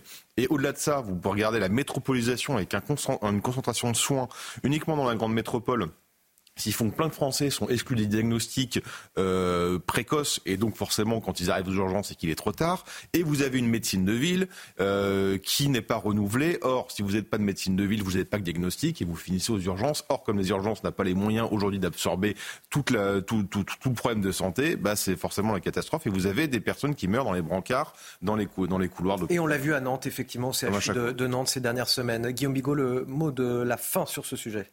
Bah, là aussi, il y a quelque chose qui est peu évoqué, mais en réalité, euh, c'est toute cette euh, mise à l'os de l'hôpital, notamment de l'hôpital public, avec les fermetures de lits, avec la bureaucratisation, avec euh, le, fait de procéder à l'acte, etc. Enfin, ce qui a fait exploser les dépenses et en même temps fermer des lits, paradoxalement. Je, je, pense que c'est notamment une certaine Madame Marisol Touraine, qui était ministre de la Santé, dont l'un des membres du cabinet ministériel s'appelait Gabriel Attal. Donc, vous voyez aussi dans le storytelling de euh, le récit de la Macronie, c'est tout nouveau, tout beau. En fait, la Macronie, c'est exactement le recyclage de LR et le recyclage du PS. 7h15 sur CNews. Le rappel de l'actualité, Marine Sabourin.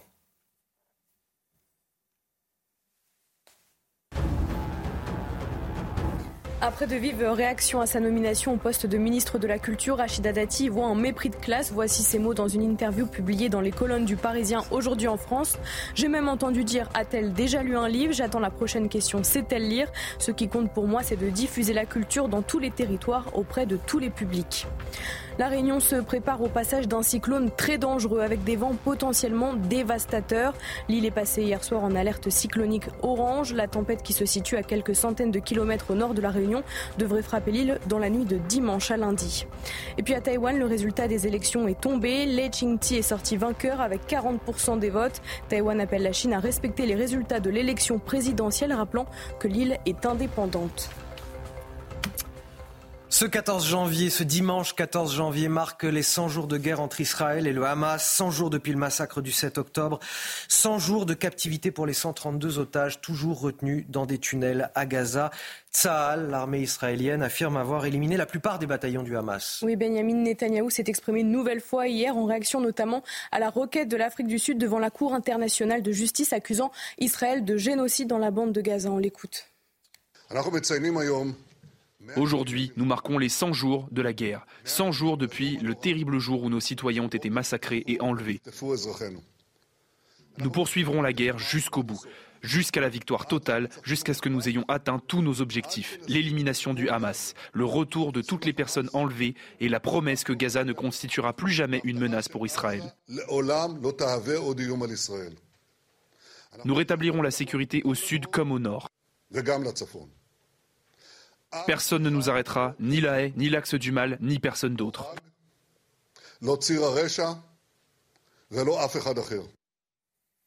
Et on retrouve sans plus tarder nos envoyés spéciaux en, Israël, Thibault Marcheteau et Fabrice Elsner. Bonjour Thibault, merci d'être euh, avec nous. Vous êtes en direct de Sderot, 100 jours après l'attaque du Hamas. Sderot euh, qui reste profondément marqué par les événements.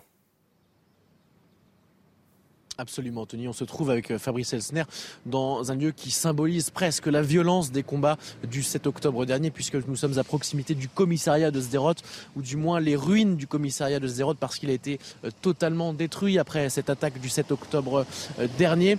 Il faut savoir que de nombreux terroristes ont pris d'assaut ce commissariat et l'armée a dû s'employer toute une journée pour le reprendre. Il y a eu un tank, mais également un hélicoptère qui ont été mobilisés pour reprendre ce commissariat. Il y a eu évidemment des combats euh, particulièrement intenses et on le voit encore, il y a encore ces stigmates avec de nombreux impacts de balles et un calibre très très imposant. Aujourd'hui, le commissariat, a été totalement détruit par le gouvernement euh, israélien parce que euh, ce gouvernement craignait qu'il y ait encore des explosifs et des pièges posés à l'intérieur des ruines de ce commissariat. Un monument a été érigé il y a maintenant plusieurs semaines en souvenir de ce commissariat et ce symbole de euh, Sderot. Il y a également un autre endroit qu'on voulait vous montrer avec Fabrice Elsner, euh, très important, c'est ces abris. Ces abris à Sderot, il y en a énormément parce que euh, il y a cette proximité directe avec la bande de Gaza. Et eh bien ces, abris, ils servent de refuge en cas d'alerte à la roquette. Et eh bien de nombreuses personnes se sont réfugiées à l'intérieur de celui-ci parce que 5000 roquettes ont été tirées lors du 7 octobre dernier. Eh bien, ce piège, ce lieu de refuge, ce lieu de refuge, il s'est transformé en véritable piège pour les personnes qui se sont réfugiées à l'intérieur parce que le Hamas a attaqué les personnes qui étaient à l'intérieur avec des grenades, mais également des armes avec euh, un calibre très très euh, important. On essaie de reprendre un petit peu une vie normale ici à Sderot, 100 jours après le début de cette guerre, mais c'est très compliqué. Avant la guerre, il y avait 35 000 personnes dans cette ville de Sderot. 6 000 seulement ont accepté de revenir y vivre. Merci à vous Thibault Marcheteau, merci également à Fabrice Elsner qui vous accompagne derrière la, caméra en direct de Sderot en Israël. Euh, Guillaume Bigot, 100 jours de guerre, une guerre qui semble partie pour durer manifestement. C'est ce qu'a dit le Premier ministre israélien pour commencer. Il a dit que ça allait durer encore au moins un an. Ensuite, euh, militairement, ça a l'air, les choses ont l'air de progresser.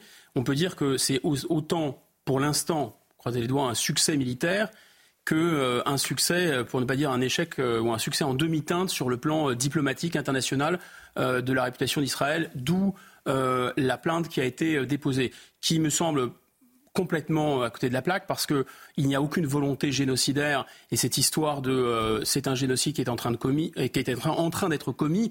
J'entends bien que, un peu comme le disent les enfants, c'est ceux qui, c'est ceux qui disent qu'ils font. C'est-à-dire que j'entends bien que ceux d'en face, ils se mettraient immédiatement à faire un génocide s'ils avaient la main.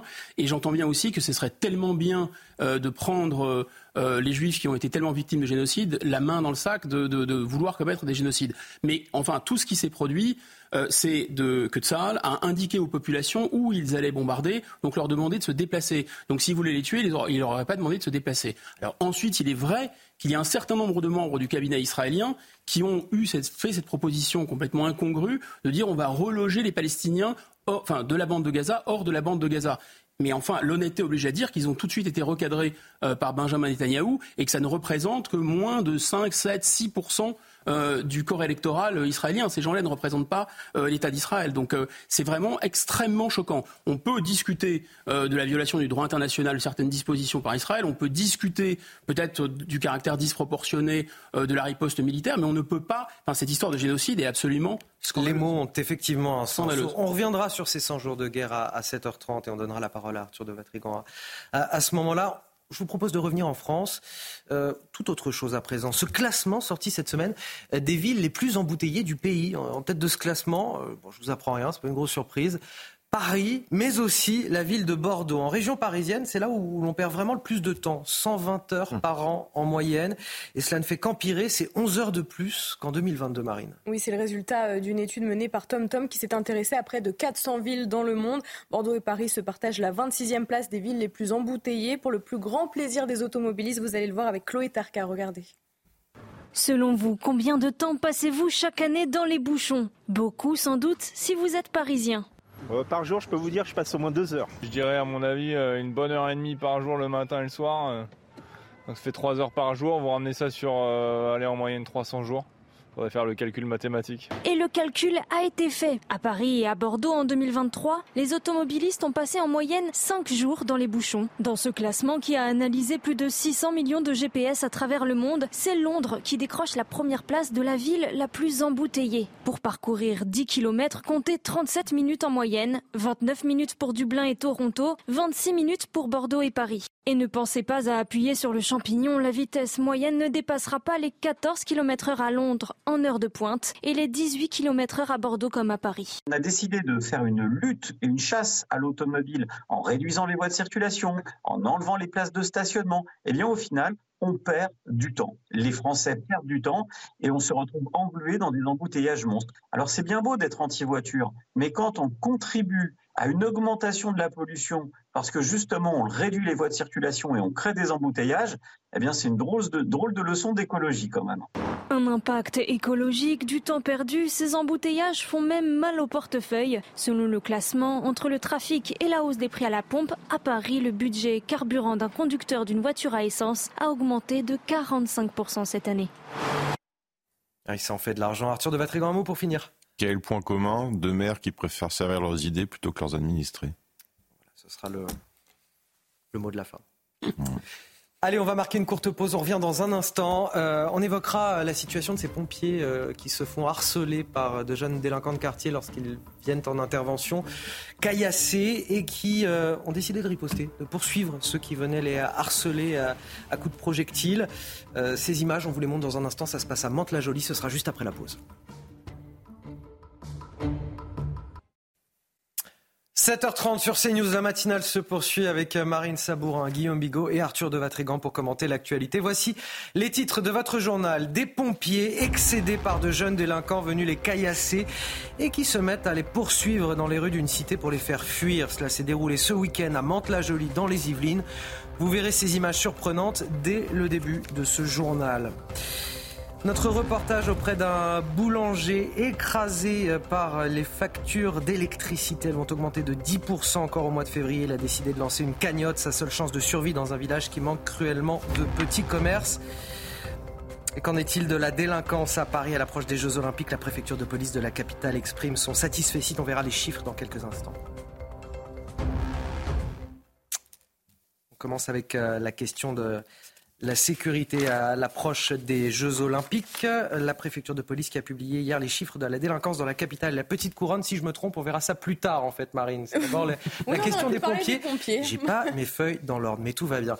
Euh, Bon, pour vous résumer l'affaire, des pompiers à Mantes-la-Jolie qui se sont retrouvés caillassés par de jeunes délinquants et qui, en riposte, parce qu'ils n'étaient pas accompagnés de voitures de police, ont décidé de les poursuivre, Marine. Oui, cela s'est passé dans la nuit de vendredi à samedi. Des pompiers excédés qui sont euh, régulièrement la cible de projectiles dans les quartiers difficiles. Cette agression est d'ailleurs loin d'être un cas isolé. Les faits avec euh, Godéric B et Clotilde Paillet. Les gars, wesh, là, c'est Sur le corps d'un mec, ils sont en train de le faire. Des pompiers à la poursuite de leurs agresseurs. C'est la scène dont ont été témoins les habitants du Val-Fouré à Mantes-la-Jolie dans les Yvelines. Tout commence quand un premier véhicule de pompiers intervient sur un incendie, mais reçoit une pluie de projectiles par des assaillants. Un deuxième camion de sapeurs-pompiers décide alors de lui venir en aide n'ont pas hésité pour protéger leurs collègues. Ils sont sortis du véhicule et ils ont coursé les jeunes pour euh, les éloigner. On est vraiment dans une, euh, action euh, de protection des collègues. Et moi, je me félicite quand même du sang-froid de, ces pompiers qui n'ont fait aucune insulte, n'ont absolument pas frappé, n'ont absolument rien jeté et ont simplement mis en fuite des jeunes qui s'apprêtaient à caillasser leurs collègues à quelques mètres de là. Cette agression est loin d'être un cas isolé. Ça révèle aussi un sentiment quand même de ras-le-bol généralisé euh, de collègues qui se font euh, agresser et euh, caillasser régulièrement. Selon ce syndicat UNSA Pompiers, il y a en moyenne trois agressions par jour sur des soldats du feu et tous les trois jours, l'une d'elles est faite avec une arme. Cette situation complètement ahurissante hein, de pompiers harcelés par, euh, par ces jeunes délinquants qui sont obligés eux-mêmes de, les poursuivre. Mais ce qu'on réalise à travers cette euh, vidéo finalement, c'est que lorsque l'on est pompier, qu'on intervient dans des quartiers difficiles, on doit nécessairement être accompagné d'une voiture de police. Autrement, on ne peut pas venir en aide aux populations. Arthur de Vatrigan. C'est ça, qui est effrayant et on découvre pas malheureusement, ça fait très longtemps. C'est-à-dire des gens qui viennent vous sauver, qui viennent vous aider, sont caillassés. Donc un, c'est toujours euh, une preuve de plus pour ceux qui veulent fermer encore les yeux qu'ils considèrent que c'est leur territoire, que c'est leur souveraineté qui doivent être exercée et que tout ce qui représente un uniforme appartient à un ennemi. Euh, la République, la France, et donc ils ont rien à faire ici, quand même ils viendraient sauver leur mère, leur grand-mère ou leur petit frère, quoi. Euh, ce qui est effrayant. Donc là, euh, que les policiers, des pompiers, pardon, ripostent, c'est vous dire le degré de ras-le-bol euh, du niveau du degré de ras-le-bol. C'est-à-dire qu'ils se font, là, les chiffres sont effrayants. C'est dire trois, euh, trois, il y a trois, pompiers qui sont agressés par par jour. Euh, pourquoi en fait on agresse un pompier? Pourquoi vous agressez quelqu'un qui vient vous sauver? Alors on a la même chose avec les médecins urgentistes ou SOS médecins qui ferment. Rappelez-vous à chaque fois le nombre de, témoignages qu'on a de euh, un médecin qui vient avec sa voiture SOS médecin en urgence pour soigner quelqu'un qui se fait agresser. On, on a un degré d'incivilité, de décivilisation qui est effrayant. Alors là vous avez les deux, c'est vous avez le problème de souveraineté, des territoires clairement perdus, ou quoi pas perdus en fait, qui a été récupéré par notre souveraineté, celle des racailles, des narcotrafiquants d'origine immigrée, et vous avez en même temps une décivilisation totale où on ne respecte plus rien et la moindre frustration euh, se traduit par une attaque, par une riposte, par une agression. Alors, on parle de riposte des pompiers, toutes mesures gardées. C'est-à-dire que ce sont des pompiers qui les poursuivent pour les éloigner. Euh, on voit bien qu'il n'y a pas de violences qui sont commises sur cette vidéo par les, par les pompiers. Bah, d'abord, c'est la légitime défense. Ensuite, on peut quand même saluer euh, leur courage. Euh, et d'intervenir et euh, d'essayer de mettre en fuite les gens qui les, agressent. Il faut dire que l'entraînement, je ne sais pas si ce sont des pompiers volontaires ou des pompiers militaires, si ce sont des pompiers militaires, c'est l'entraînement le plus dur de l'armée française. Donc même s'ils ne sont pas armés, je déconseille à, ces, ce genre de zozo de, de se frotter aux pompiers. Leur, leur, équipement est quand même assez lourd. Je vois qu'ils courent, enfin, ça montre vraiment que ces gens sont, sont, sont très costauds physiquement. Ensuite, euh, c'est vraiment ces images, pas la première fois, mais c'est l'inversion totale du storytelling, du récit sociologique qu'on nous a servi pendant tellement longtemps. C'est-à-dire que c'est parce que la société abandonne ces quartiers, c'est parce que la société, ne donne pas assez de moyens à ces quartiers, c'est parce que l'État n'est pas assez présent dans ces quartiers qu'il y a une agressivité qui se manifeste. Et pour bien connaître le val qui est euh, lié à Mantes-la-Jolie, en fait, un autobus peut-être a été rétabli, mais quand j'étais, il, avait, il, ne, marquait plus d'arrêt au val tout simplement parce que euh, les, euh, les conducteurs ne voulaient plus euh, être agressés tous les jours, deux jours, et, y compris évidemment, quand la nuit était tombée. donc là, on voit bien qu'ils agressent pas seulement les policiers, mais euh, tous ceux qui portent un uniforme ou tous ceux qui peuvent représenter la société, l'État. Et enfin, dernier commentaire, ces, ces, ces échauffourées, c'est qu'elle le dire, avec des pompiers, sont assez classiques dans les cités. Mais normalement, quel est le scénario? Le scénario, c'est qu'il doit y avoir une interpellation.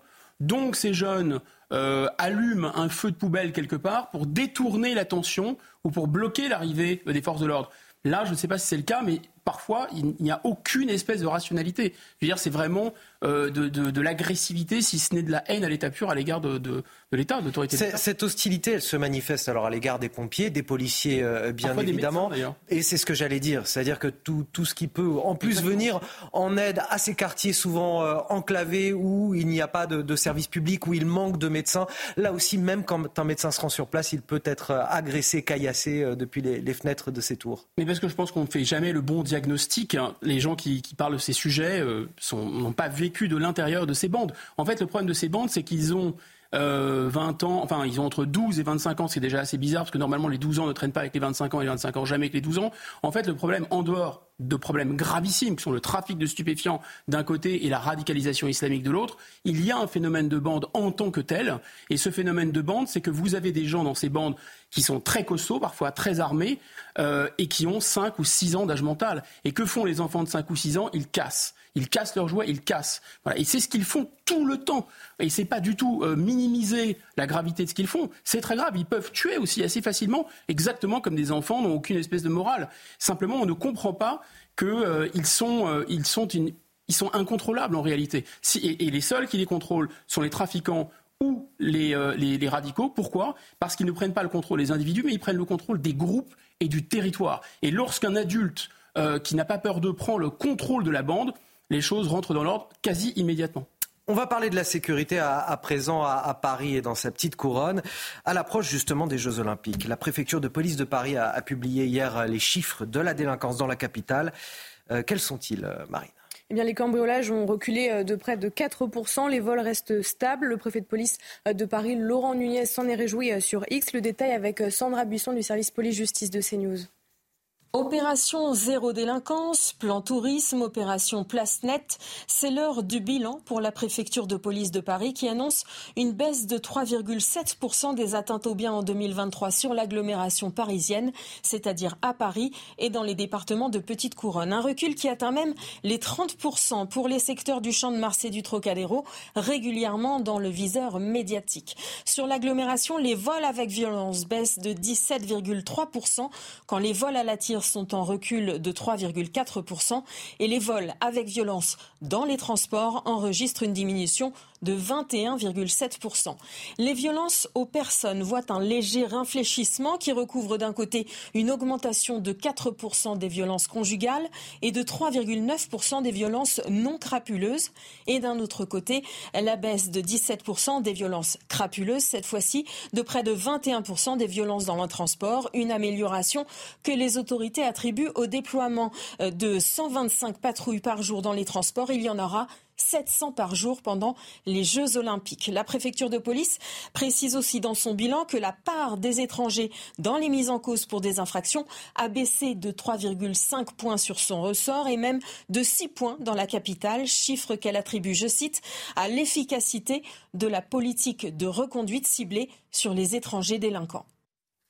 C'est magique euh, l'effet des JO Mmh, oui, c'est magique, oui.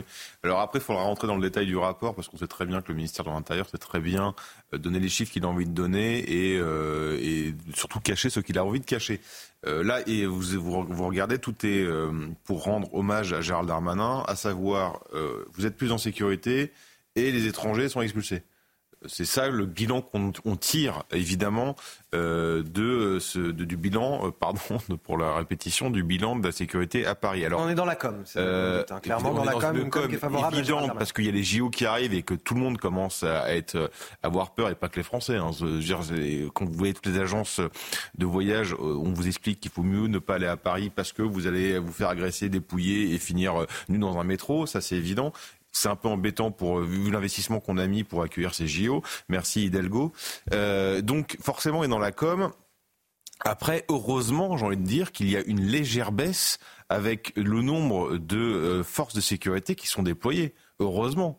votre journaliste l'a dit, on a multiplié les patrouilles dans le métro. Donc J'espère qu'en effet, les moins 20% de réduction, c'est la, la moindre des choses. Heureusement. Le problème, c'est est-ce qu'on veut vivre dans un État euh, avec des de la police permanente. Oui, parce qu'on on craint pour notre sécurité. Est-ce que c'est normal? Non, évidemment. C'est ce que veulent les Français, en, tout cas. Davantage de bleu un, petit peu partout dans notre pays, Guillaume Bigot bah, enfin, La conclusion qu'on peut tirer, c'est que quand on veut, on peut. Enfin, quand l'État veut, l'État peut. Est-ce qu'il voudra encore après les JO Mais c'est hein. la question. C'est-à-dire qu'en fait, là, on, se peut, on peut se demander si c'est pas un effet vitrine, si c'est pas pour les galeries, pour les investisseurs internationaux, pour l'image.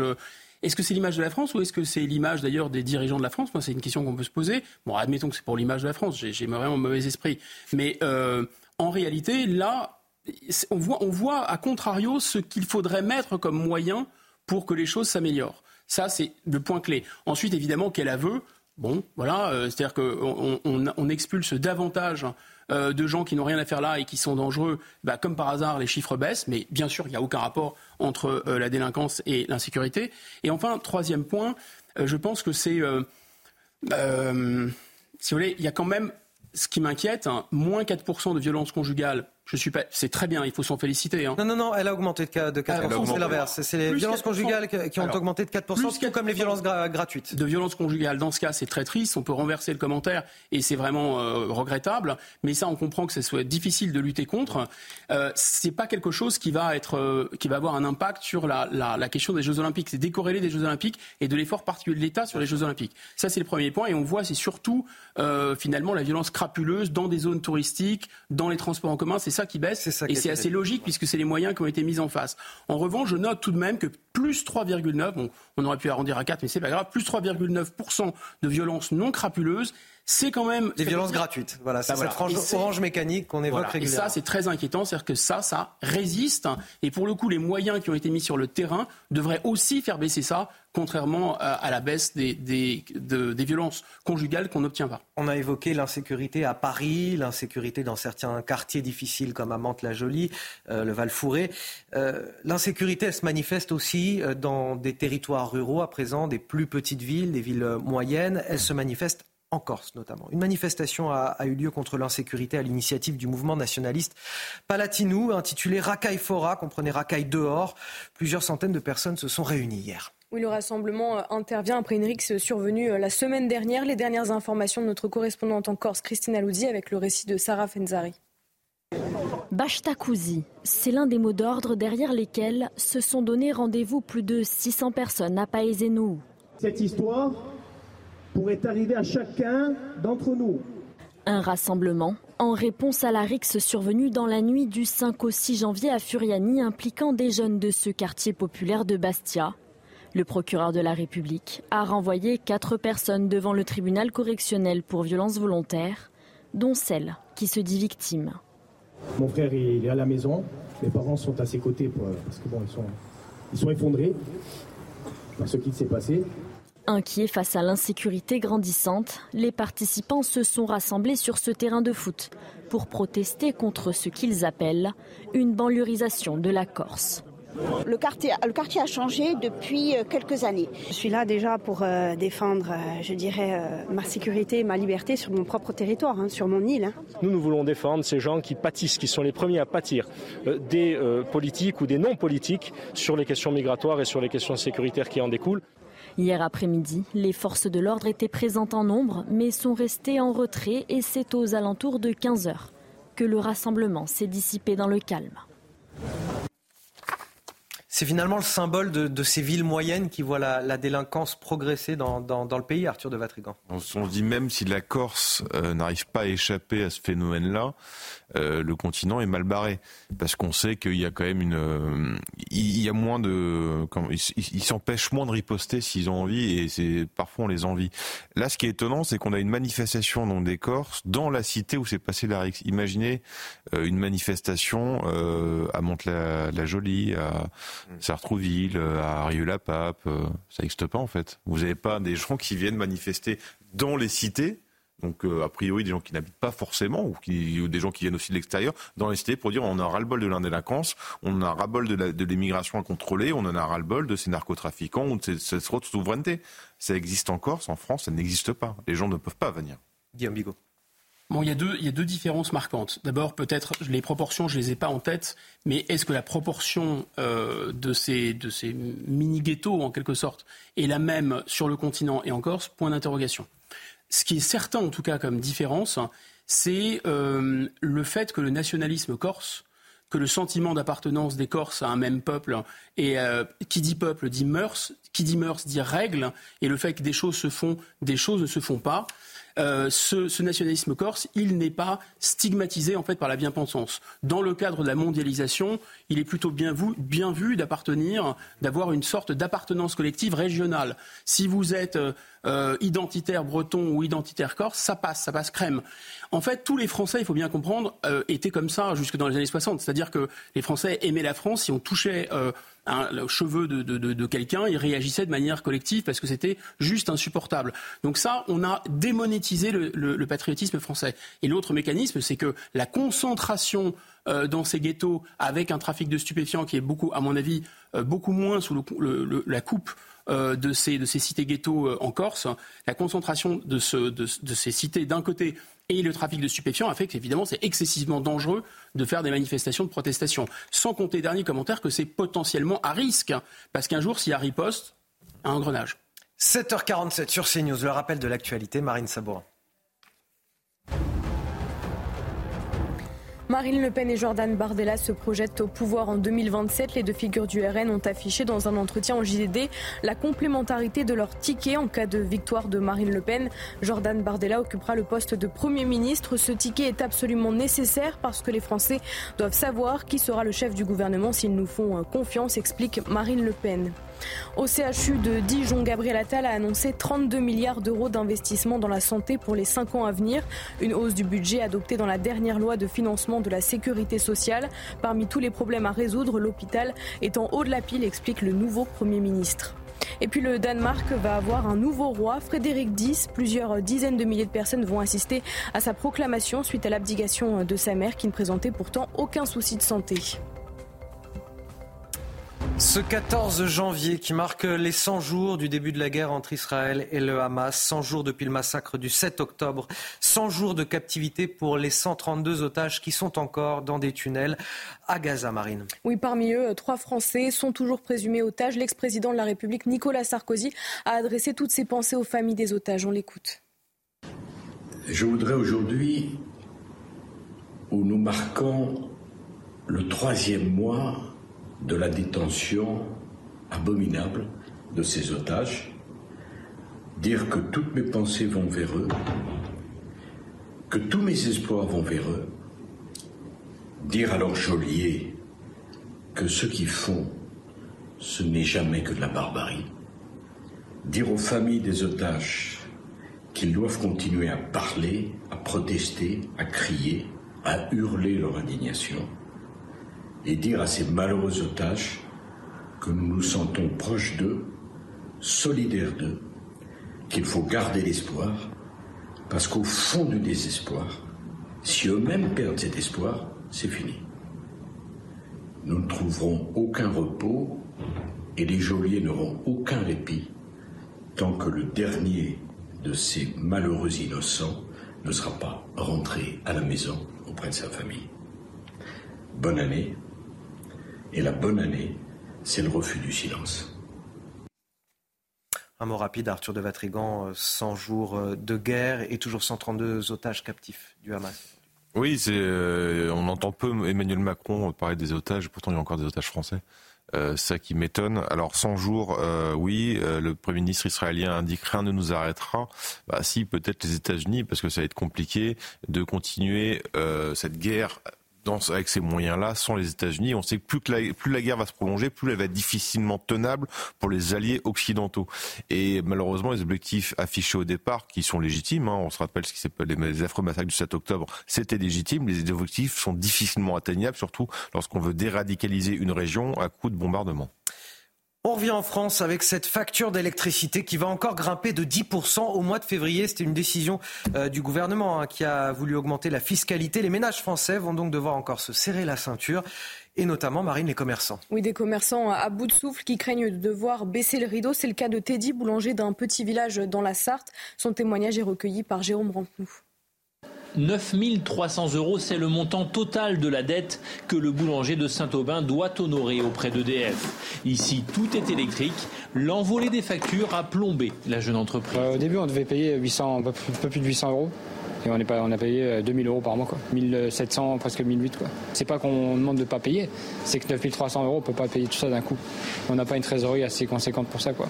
Le boulanger ne se verse plus de salaire et il ne paye plus ses loyers auprès du propriétaire des lieux qui n'est autre que la mairie de cette commune de 930 habitants.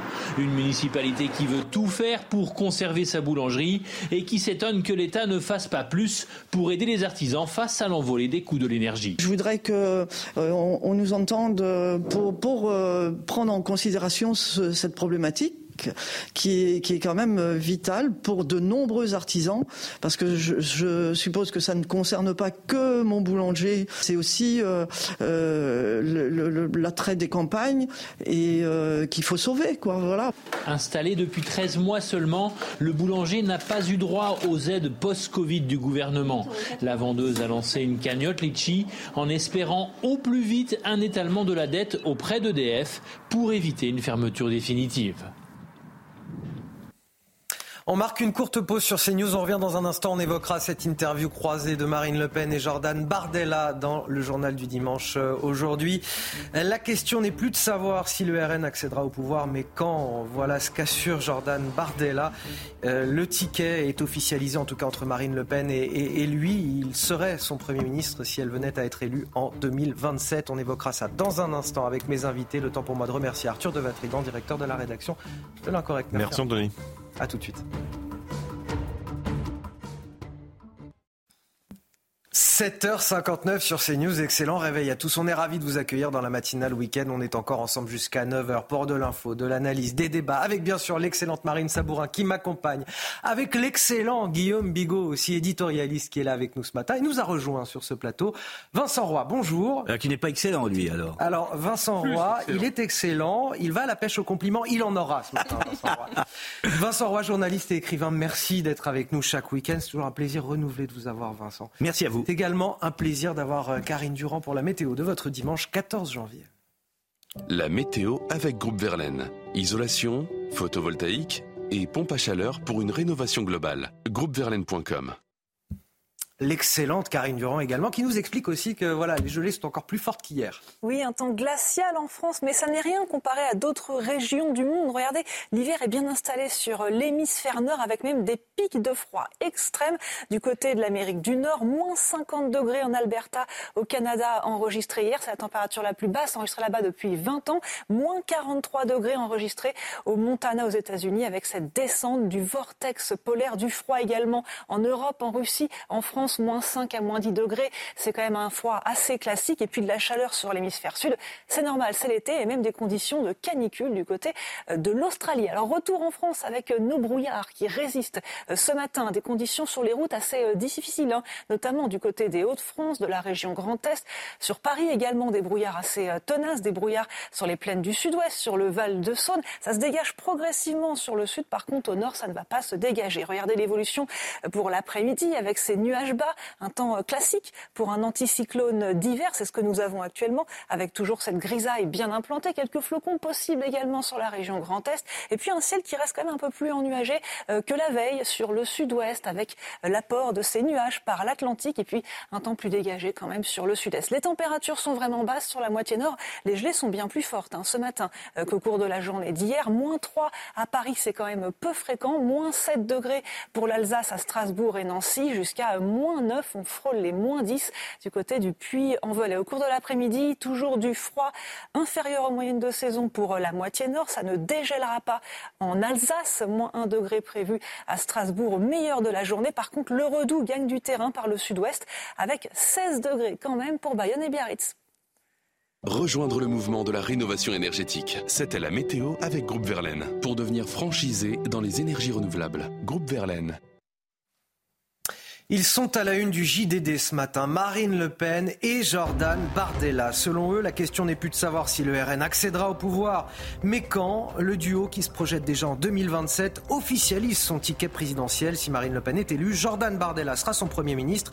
De quoi installer quelque part la concurrence avec Gabriel Attal. Vend-il la peau de l'ours? On en parle sur ce plateau avec mes invités. Noël avant l'heure et surtout avant les européennes de juin prochain. Gabriel Attal qui promet 32 milliards d'euros supplémentaires pour l'hôpital. Il s'affichait hier au CHU de Dijon avec la ministre de la Santé. Reste à savoir ce qu'ils vont financer précisément et surtout d'où viendra l'argent alors même que l'État doit faire des économies. Les explications à suivre. Ce dimanche marque les 100 jours depuis le massacre du 7 octobre en Israël, un pays profondément traumatisé. Les stigmates sont toujours bien présents dans certains kibbutz au, sud du pays, ciblés par les terroristes du Hamas. Nos reporters se sont rendus sur place. Les images à suivre dans ce journal. Et on commence donc avec Marine Le Pen qui officialise son ticket avec Jordan Bardella. C'est à découvrir ce matin dans les colonnes du JDD. Si elle est élue, il sera son Premier ministre. Un ticket pour essayer d'incarner au plus tôt l'alternance à Emmanuel Macron et Gabriel Attal. Et on en parle avec vous, Mathilde Ibanez. Bonjour Mathilde. Marine Le Pen qui ne s'est pas non plus euh, privée de commenter le remaniement gouvernemental. Exactement. Pour Marine Le Pen, c'est une erreur d'analyse pour Emmanuel Macron, plus que pour elle. Il ne suffit pas de nommer un Premier ministre jeune s'il veut copier la dynamique du Rassemblement national. Ce duel politique avec le chef du gouvernement, Jordan Bardella, eh bien, ne le craint pas. Gabriel Attal, pour lui, est un pur produit du euh, macronisme. Pas grand-chose nous inquiète, si ce n'est l'état du pays après sept années de présidence d'Emmanuel Macron. Alors que les ténors du précédent gouvernement sont euh, rester à leur poste, Marine Le Pen estime que leur maintien est une prime aux incompétents. La justice n'a jamais été aussi laxiste. On garde M. Euh, Dupont-Moretti. Tous les records en matière d'immigration sont battus. On garde M. Darmanin un entretien euh, au JDD dans lequel Marine Le Pen et Jordan Bardella se projettent très clairement vers l'élection présidentielle de 2027. Exactement, et cette élection, c'est euh, dans euh, trois ans où il faudra élire un nouveau président. Et comme dans chaque parti politique, eh bien, le travail commence le plus tôt possible. Et pour Marine Le Pen, l'objectif est que les Français lui confient le poste de président de la République. Jordan Bardella travaille à ce qu'il soit confié le poste de Premier ministre. Ce qu'il souhaite également, c'est de faire ce qui n'a jamais été fait en 40 ans, prendre le pouvoir pour le rendre aux Français. Alors vous l'avez compris, eh euh, la course à l'Elysée est bel et bien lancée. Et pour euh, Jordan Bardella, je cite, la question n'est plus de savoir si nous allons arriver au pouvoir, mais quand le Rassemblement national qui semble très sûr de lui ce matin. Merci Mathilde Ibanez. Selon un sondage IFOP justement pour le, JDD euh, publié ce matin, qu'importe s'il s'agit de Marine Le Pen ou Jordan Bardella, dans les deux cas, le candidat euh, du Rassemblement national arriverait en tête euh, du premier tour de l'élection présidentielle si le scrutin devait avoir lieu demain, Marine. Oui, qu'importe également le candidat de la majorité qui l'affronte. Marine Le Pen arrivera en tête du premier tour avec 33% des intentions de vote face à Édouard Philippe à 25%, 32% face à Gabriel Attal à 23%. Jordan Bardella euh, verrait un écart moins important face à Édouard Philippe, 27%, avec seulement un point d'écart. En revanche, il devancerait Gabriel Attal de 4 points à 28%. Vincent, est-ce qu'ils ont raison de se placer dès maintenant comme euh, ticket d'alternance quelque part à Emmanuel Macron et Gabriel Attal? Bah, Écoutez, d'abord, ça le mérite de la clarté. Faut-il faut dire tout de même que, euh, si vous voulez, tout ça vient d'Emmanuel Macron. Emmanuel Macron nous vend un monde qui n'existe pas. En effondrant les partis dits traditionnels, il a fusillé le Parti socialiste, il est en train de fusiller euh, LR. il a préparé il a vendu l'émergence tout à la fois de euh, l'extrême gauche et du RN. Ce qui fait que vous vous retrouvez avec trois grands blocs aujourd'hui, un bloc décolonial, un bloc national et un bloc pro-européen, européiste. Il y a d'ailleurs, dans cette interview au JDD, une remarque très intéressante de Marine Le Pen à propos d'Emmanuel Macron et de son idée de l'Europe. Elle dit très clairement, il a l'idée d'une Europe État centralisée et non d'une Europe fédérale, une Europe État, dit-elle, où les nations n'auraient plus aucune prérogative. C'est-à-dire que, effectivement, Emmanuel Macron montre les signes d'une perte de souveraineté française et Marine Le Pen s'indigne, elle construit une politique à partir de là en disant écoutez, vous faites ce que vous voulez, mais nous, ce que nous voulons, c'est recouvrer une souveraineté pleine et entière. Elle le dit notamment à propos des agriculteurs, où elle, parle d'une souveraineté alimentaire de la même façon. Donc voilà, le grand débat. Et elle pose pour les Français, elle pose carrément tout de suite, trois ans avant l'élection présidentielle, elle annonce la couleur, elle dit voilà, si je me présente, euh, parce qu'elle dit aussi beaucoup de choses peuvent se passer, mais si je me présente, eh bien Jordan Bardella sera Premier ministre les choses sont dites, c'est une stratégie comme une autre. Et là, ma question, est-ce que ce n'est pas trois ans, comme vous venez de le souligner, un petit peu tôt, Guillaume Bigot, pour euh, inscrire un, ticket présidentiel comme ça pour 2027 Si, mais c'est aussi un petit peu tôt pour euh, propulser Gabriel Attal comme successeur. Euh, d'Emmanuel Macron. Si l'idée d'Emmanuel Macron, c'était de l'installer dans la meilleure posture possible euh, pour lui succéder en 2027, euh, il va quand même passer par la case en faire de Matignon, c'est compliqué. Et on peut voir d'ailleurs la nomination de Gabriel Attal comme la reconnaissance de son, de son talent politique assez hors norme, c'est vrai, et précoce, mais on peut aussi voir la nomination de Gabriel Attal comme la reconnaissance par le président de la République, plutôt la confirmation, il l'avait déjà dit après les rencontres de Saint-Denis, euh, euh, du talent assez exceptionnel aussi et précoce euh, de Jordan Bardella. Et là, ce qu'on voit dans le JDD, c'est un peu la réponse de la bergère Marine Le Pen au berger Emmanuel Macron. C'est-à-dire, vous essayez de nous diviser en faisant monter l'un contre l'autre, en donnant des idées, des envies de présidentielle à l'un contre moi. Ben, en fait, vous voyez, nous formons, nous, nous formons une équipe et, une équipe solidaire. Ensuite, autre commentaire, c'est que oui, euh, euh, Gabriel Attal était sans doute la personne idoine pour faire pièce à la montée euh, du Rassemblement national aux européennes, c'est-à-dire incarné par Gabriel Attal, parce que là, pour l'instant, on n'en parle pas, mais il y a 10 points d'écart entre le score du Rassemblement national. Alors, on est loin avant les élections, hein, et les sondages ne font pas les élections, mais 10 points d'écart entre le score du RN et le score de Renaissance. Et donc là, le but, c'était quand même de réduire cet écart. En même temps, ce n'est pas euh, Gabriel Attal qui va être fort occupé, qui va défendre les couleurs de Renaissance. C'est euh, Olivier Véran.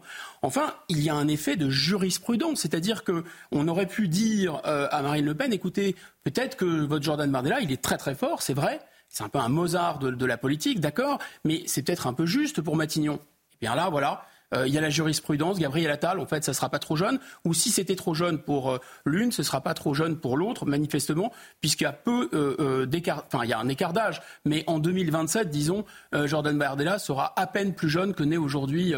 Gabriel Attal. Et quant au remaniement, pardon, quant au remaniement, qui n'en est pas un, puisque les ministères régaliens sont conservés. Monsieur Dupont-Moretti reste en place. Bah, c'est un jeu de chaise musicale sans changer de chaise. Absolument. La seule nouveauté, bon, euh, Rachida Dati, d'accord, à la marge euh, euh, pour, ce qui est du ministère de la Culture, mais c'est surtout évidemment la nomination de, Gabriel Attal. D'ailleurs, quand vous voyez les deux images, puisqu'on les a souvent interposées, on les a à l'écran, on a l'impression de voir amicalement vôtre, hein, des gens de différents milieux qui, voilà. Donc, on a bien compris la stratégie d'Emmanuel Macron, effectivement, dans le cadre des européennes, c'est évidemment de réduire cet écart de 10 points euh, euh, entre le, le En Marche et le Front National.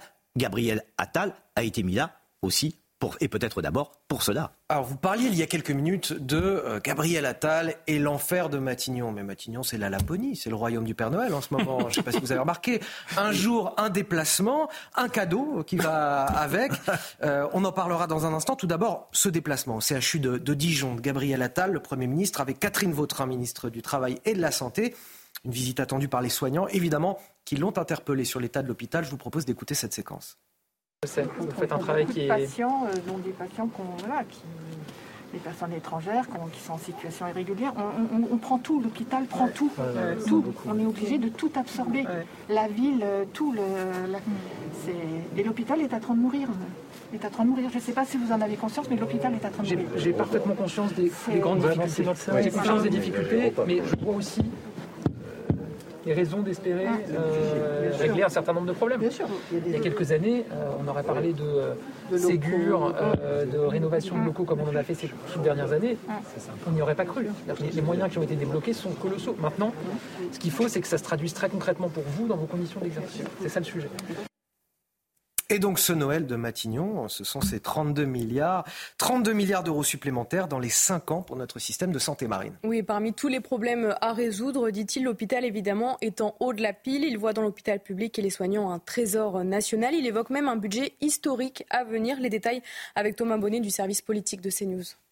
Pour son quatrième déplacement en tant que Premier ministre, Gabriel Attal a donc choisi de se rendre euh, au CHU de Dijon avec Catherine Vautrin, la nouvelle ministre de la Santé. Des annonces à la clé, 32 milliards d'euros d'investissement sur 5 ans, promet euh, le nouveau euh, Premier ministre, des investissements dans le secteur de la santé. Et dans le détail, l'entourage de Gabriel Attal nous explique qu'il s'agit de la hausse du budget de la branche maladie qui a été adoptée dans le cadre de la dernière loi de financement de la sécurité sociale il y aura euh, en réalité 3 milliards d'euros de plus en 2024 pour euh, l'hôpital public. Ces annonces ont surpris une partie euh, des personnels hospitaliers, notamment les syndicats de soignants, qui demandent maintenant est-ce que cet argent sera une nouvelle fois investi dans les infrastructures ou dans les rémunérations? Ils attendent des hausses de salaire. Eh bien, la réponse interviendra dans les prochains mois, nous précise l'entourage du Premier ministre parce qu'il va falloir augmenter les, salaires, rénover un peu, acheter du matériel, payer les heures supplémentaires. Euh, est-ce que ça va être du saupoudrage à la fin, ces 32 milliards? Oh, Écoutez, à force de, je crois que alors là, pour le coup, il faudrait revoir euh, le, tout le logiciel. On met, on met de, de, de c'est la grande technique, ça. On met de l'argent, c'est pareil pour la sécurité. On met de l'argent, on met de l'argent, mais d'abord, d'où vient cet argent? Et, à quoi va-t-il très exactement être affecté? Bruno Le Maire a parlé de 12 milliards d'euros d'économie en début de semaine. Hein. oui, oui. La grande, la grande question, euh, me semble-t-il, repose également sur la médecine de ville. Car pourquoi les urgences sont-elles engorgées? Car on a des gros problèmes de maillage avec la médecine de ville. Vous avez vu que très récemment, beaucoup de médecins ont déclaré qu'ils voulaient devenir salariés Hein, donc euh, la, la, euh, je, vous assure, la médecine de ville dans ce pays, à la fois dans les grandes villes et dans la ruralité, hein, pose un certain nombre de problèmes. Maintenant, la première réponse, vu que la médecine de ville ne remplit plus exactement sa fonction, c'est de se ruer évidemment aux urgences pour le moindre bobo.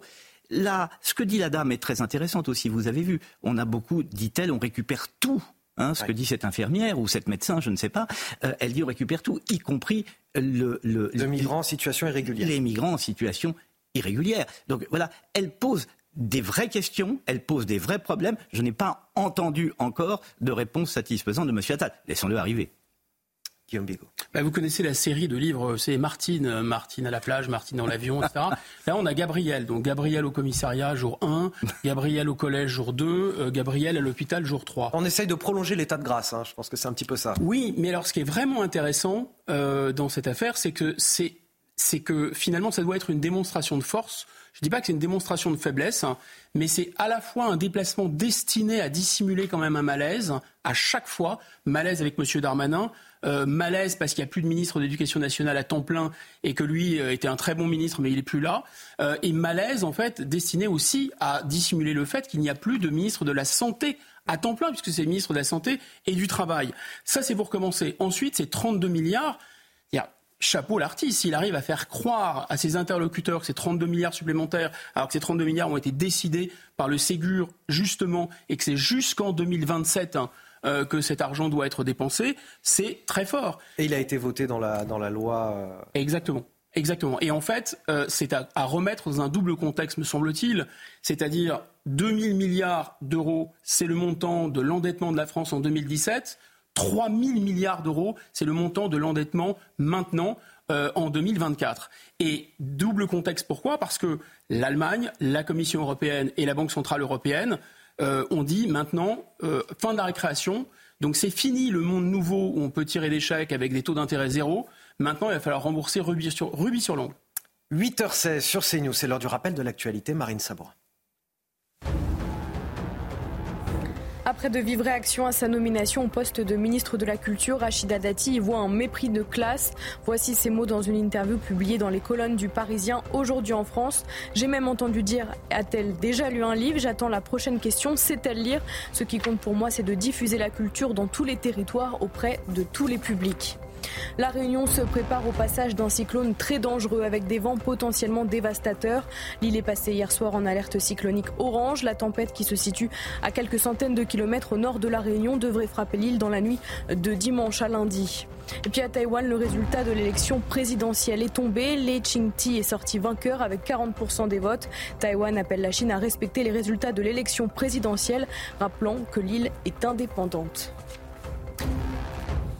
Ce dimanche 14 janvier marque les 100 jours de guerre entre Israël et le Hamas, 100 jours depuis le massacre du 7 octobre, 100 jours de captivité pour les 132 otages dans les tunnels à Gaza. Tsahal, l'armée israélienne, affirme avoir éliminé la plupart des bataillons du Hamas. Oui, Benjamin Netanyahou s'est exprimé une nouvelle fois hier en réaction notamment à la requête de l'Afrique du Sud devant la Cour internationale de justice accusant Israël de génocide dans la bande de Gaza. On l'écoute.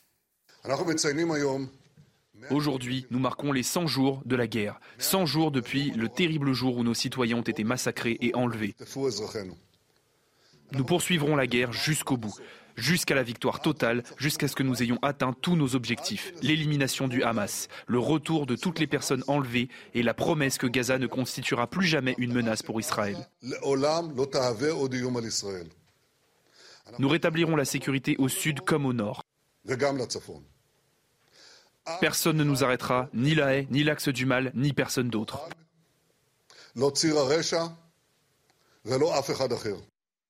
Et sans plus tarder, on retrouve nos envoyés euh, spéciaux Thibault Marcheteau et Fabrice Elsner en direct de Sderot au sud d'Israël. Bonjour à tous les deux. Sderot où les stigmates de l'attaque Thibault sont encore bien visibles aujourd'hui. Absolument, Anthony. On se trouve plus exactement à Reim, dans le kibbutz, parce que les kibbutz, c'est presque le symbole de cette attaque du 7 euh, octobre dernier. Les kibbutz qui se trouvent à proximité de la bande de Gaza, où les combats d'ailleurs font encore rage. Vous entendez peut-être les hélicoptères.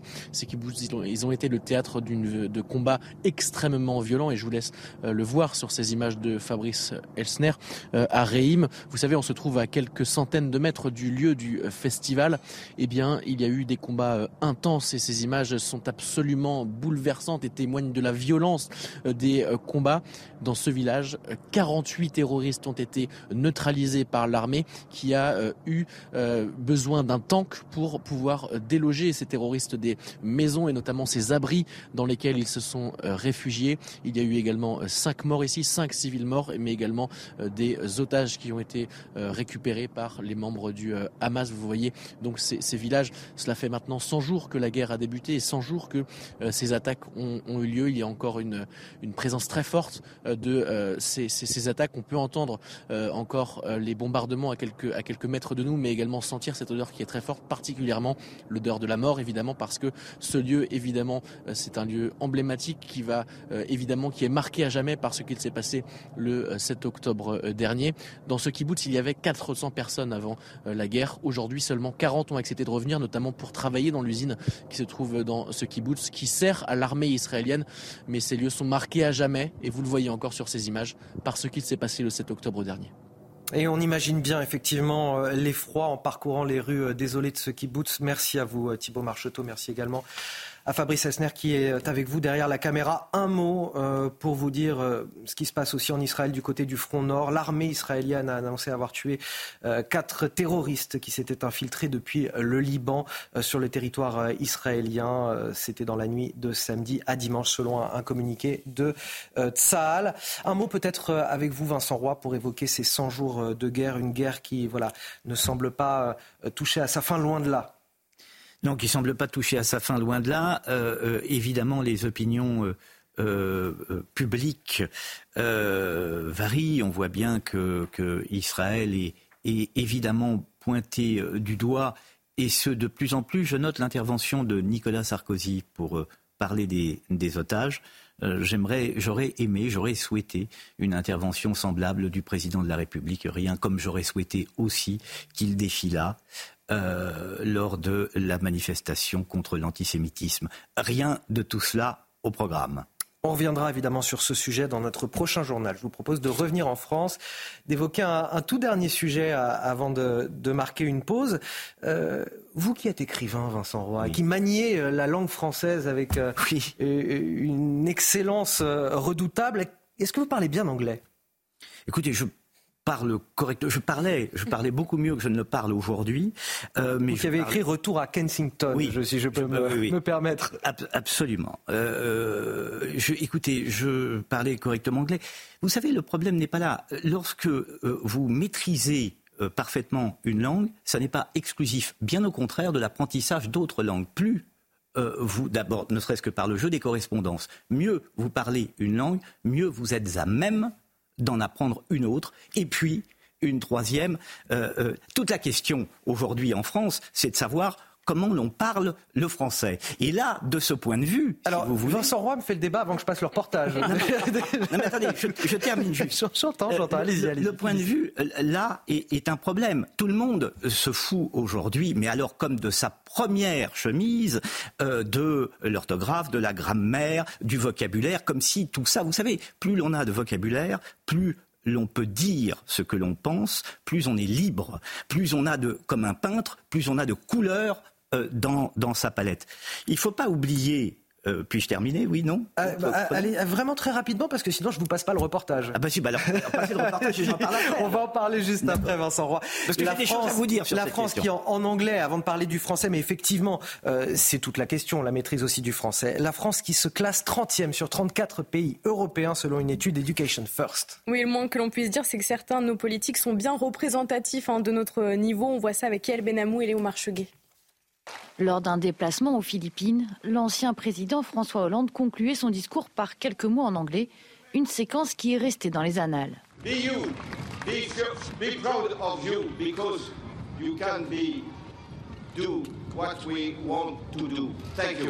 Si ce jour-là, François Hollande n'a pas brillé par sa maîtrise de l'anglais, il semblerait que les Français ne soient pas plus talentueux. Yes, I speak English. Very well or not very well? Uh, not very well. I'm 47 uh, years old. And, uh, voilà. What else? D'après un baromètre réalisé par Education First, la France se place en 43e position pour son niveau d'anglais sur 113 pays. Elle se trouve juste après la Russie et Cuba. En Europe, nous sommes 30e sur 34 pays. Cette étude révèle les mots et expressions à traduire les plus recherchés par les internautes français sur les moteurs de recherche, et c'est très souvent basique. Près de 15 000 recherches mensuelles sont effectuées pour savoir comment traduire bonjour en anglais, ou bien plus de 8 000 recherches mensuelles pour les différents jours de la semaine. Toujours selon ce baromètre, les Français sont 60% à reconnaître qu'ils ont raté une opportunité professionnelle à cause d'un anglais défaillant.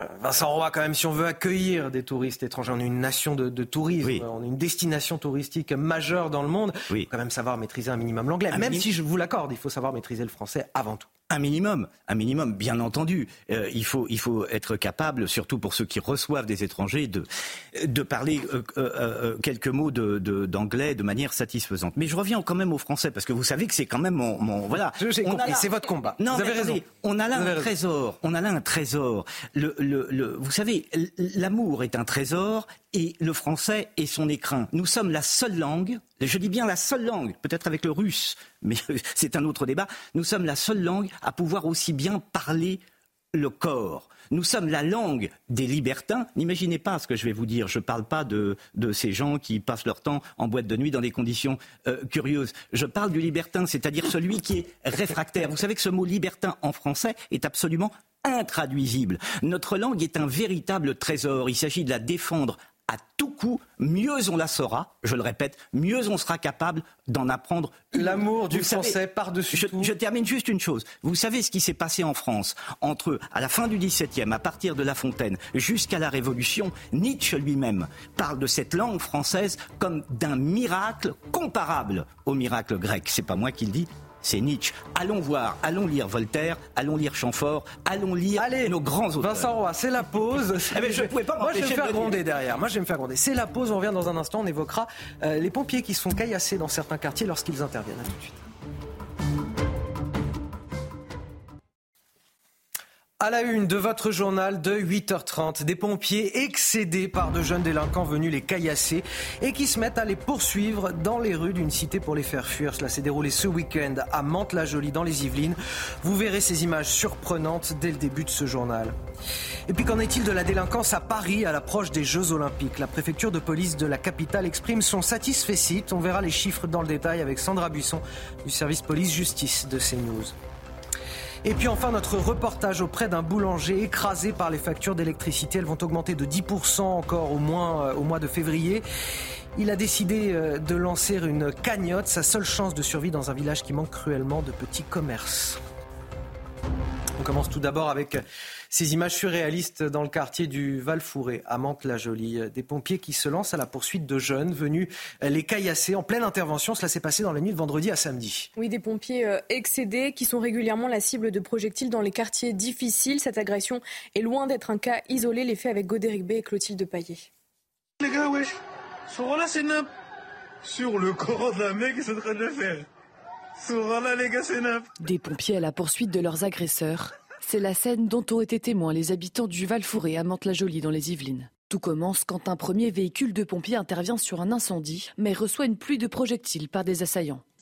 Un deuxième camion de sapeurs-pompiers décide alors de lui venir en aide n'ont pas hésité pour protéger leurs collègues. Ils sont sortis du véhicule et ils ont coursé les jeunes pour euh, les éloigner. On est vraiment dans une, euh, action euh, de protection des collègues. Et moi, je me félicite quand même du sang-froid de, ces pompiers qui n'ont fait aucune insulte, n'ont absolument pas frappé, n'ont absolument rien jeté et ont simplement mis en fuite des jeunes qui s'apprêtaient à caillasser leurs collègues à quelques mètres de là.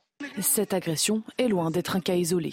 Ça révèle aussi un sentiment quand même de ras-le-bol généralisé euh, de collègues qui se font euh, agresser et euh, caillasser régulièrement. Selon ce syndicat UNSA Pompiers, il y a en moyenne trois agressions par jour sur des soldats du feu et tous les trois jours, l'une d'elles est faite avec une arme. Ce qu'on constate avec tout ça, Guillaume Bigot, c'est qu'en vérité, les pompiers ne peuvent plus intervenir dans les quartiers sensibles s'ils ne sont pas accompagnés par des fourgons de police finalement. Exactement. Et ces images, elles, elles renversent complètement le récit sociologique. C'est-à-dire, le sociologiquement correct, on peut dire, c'est euh, cette violence qui émane euh, de ces, de ces cités.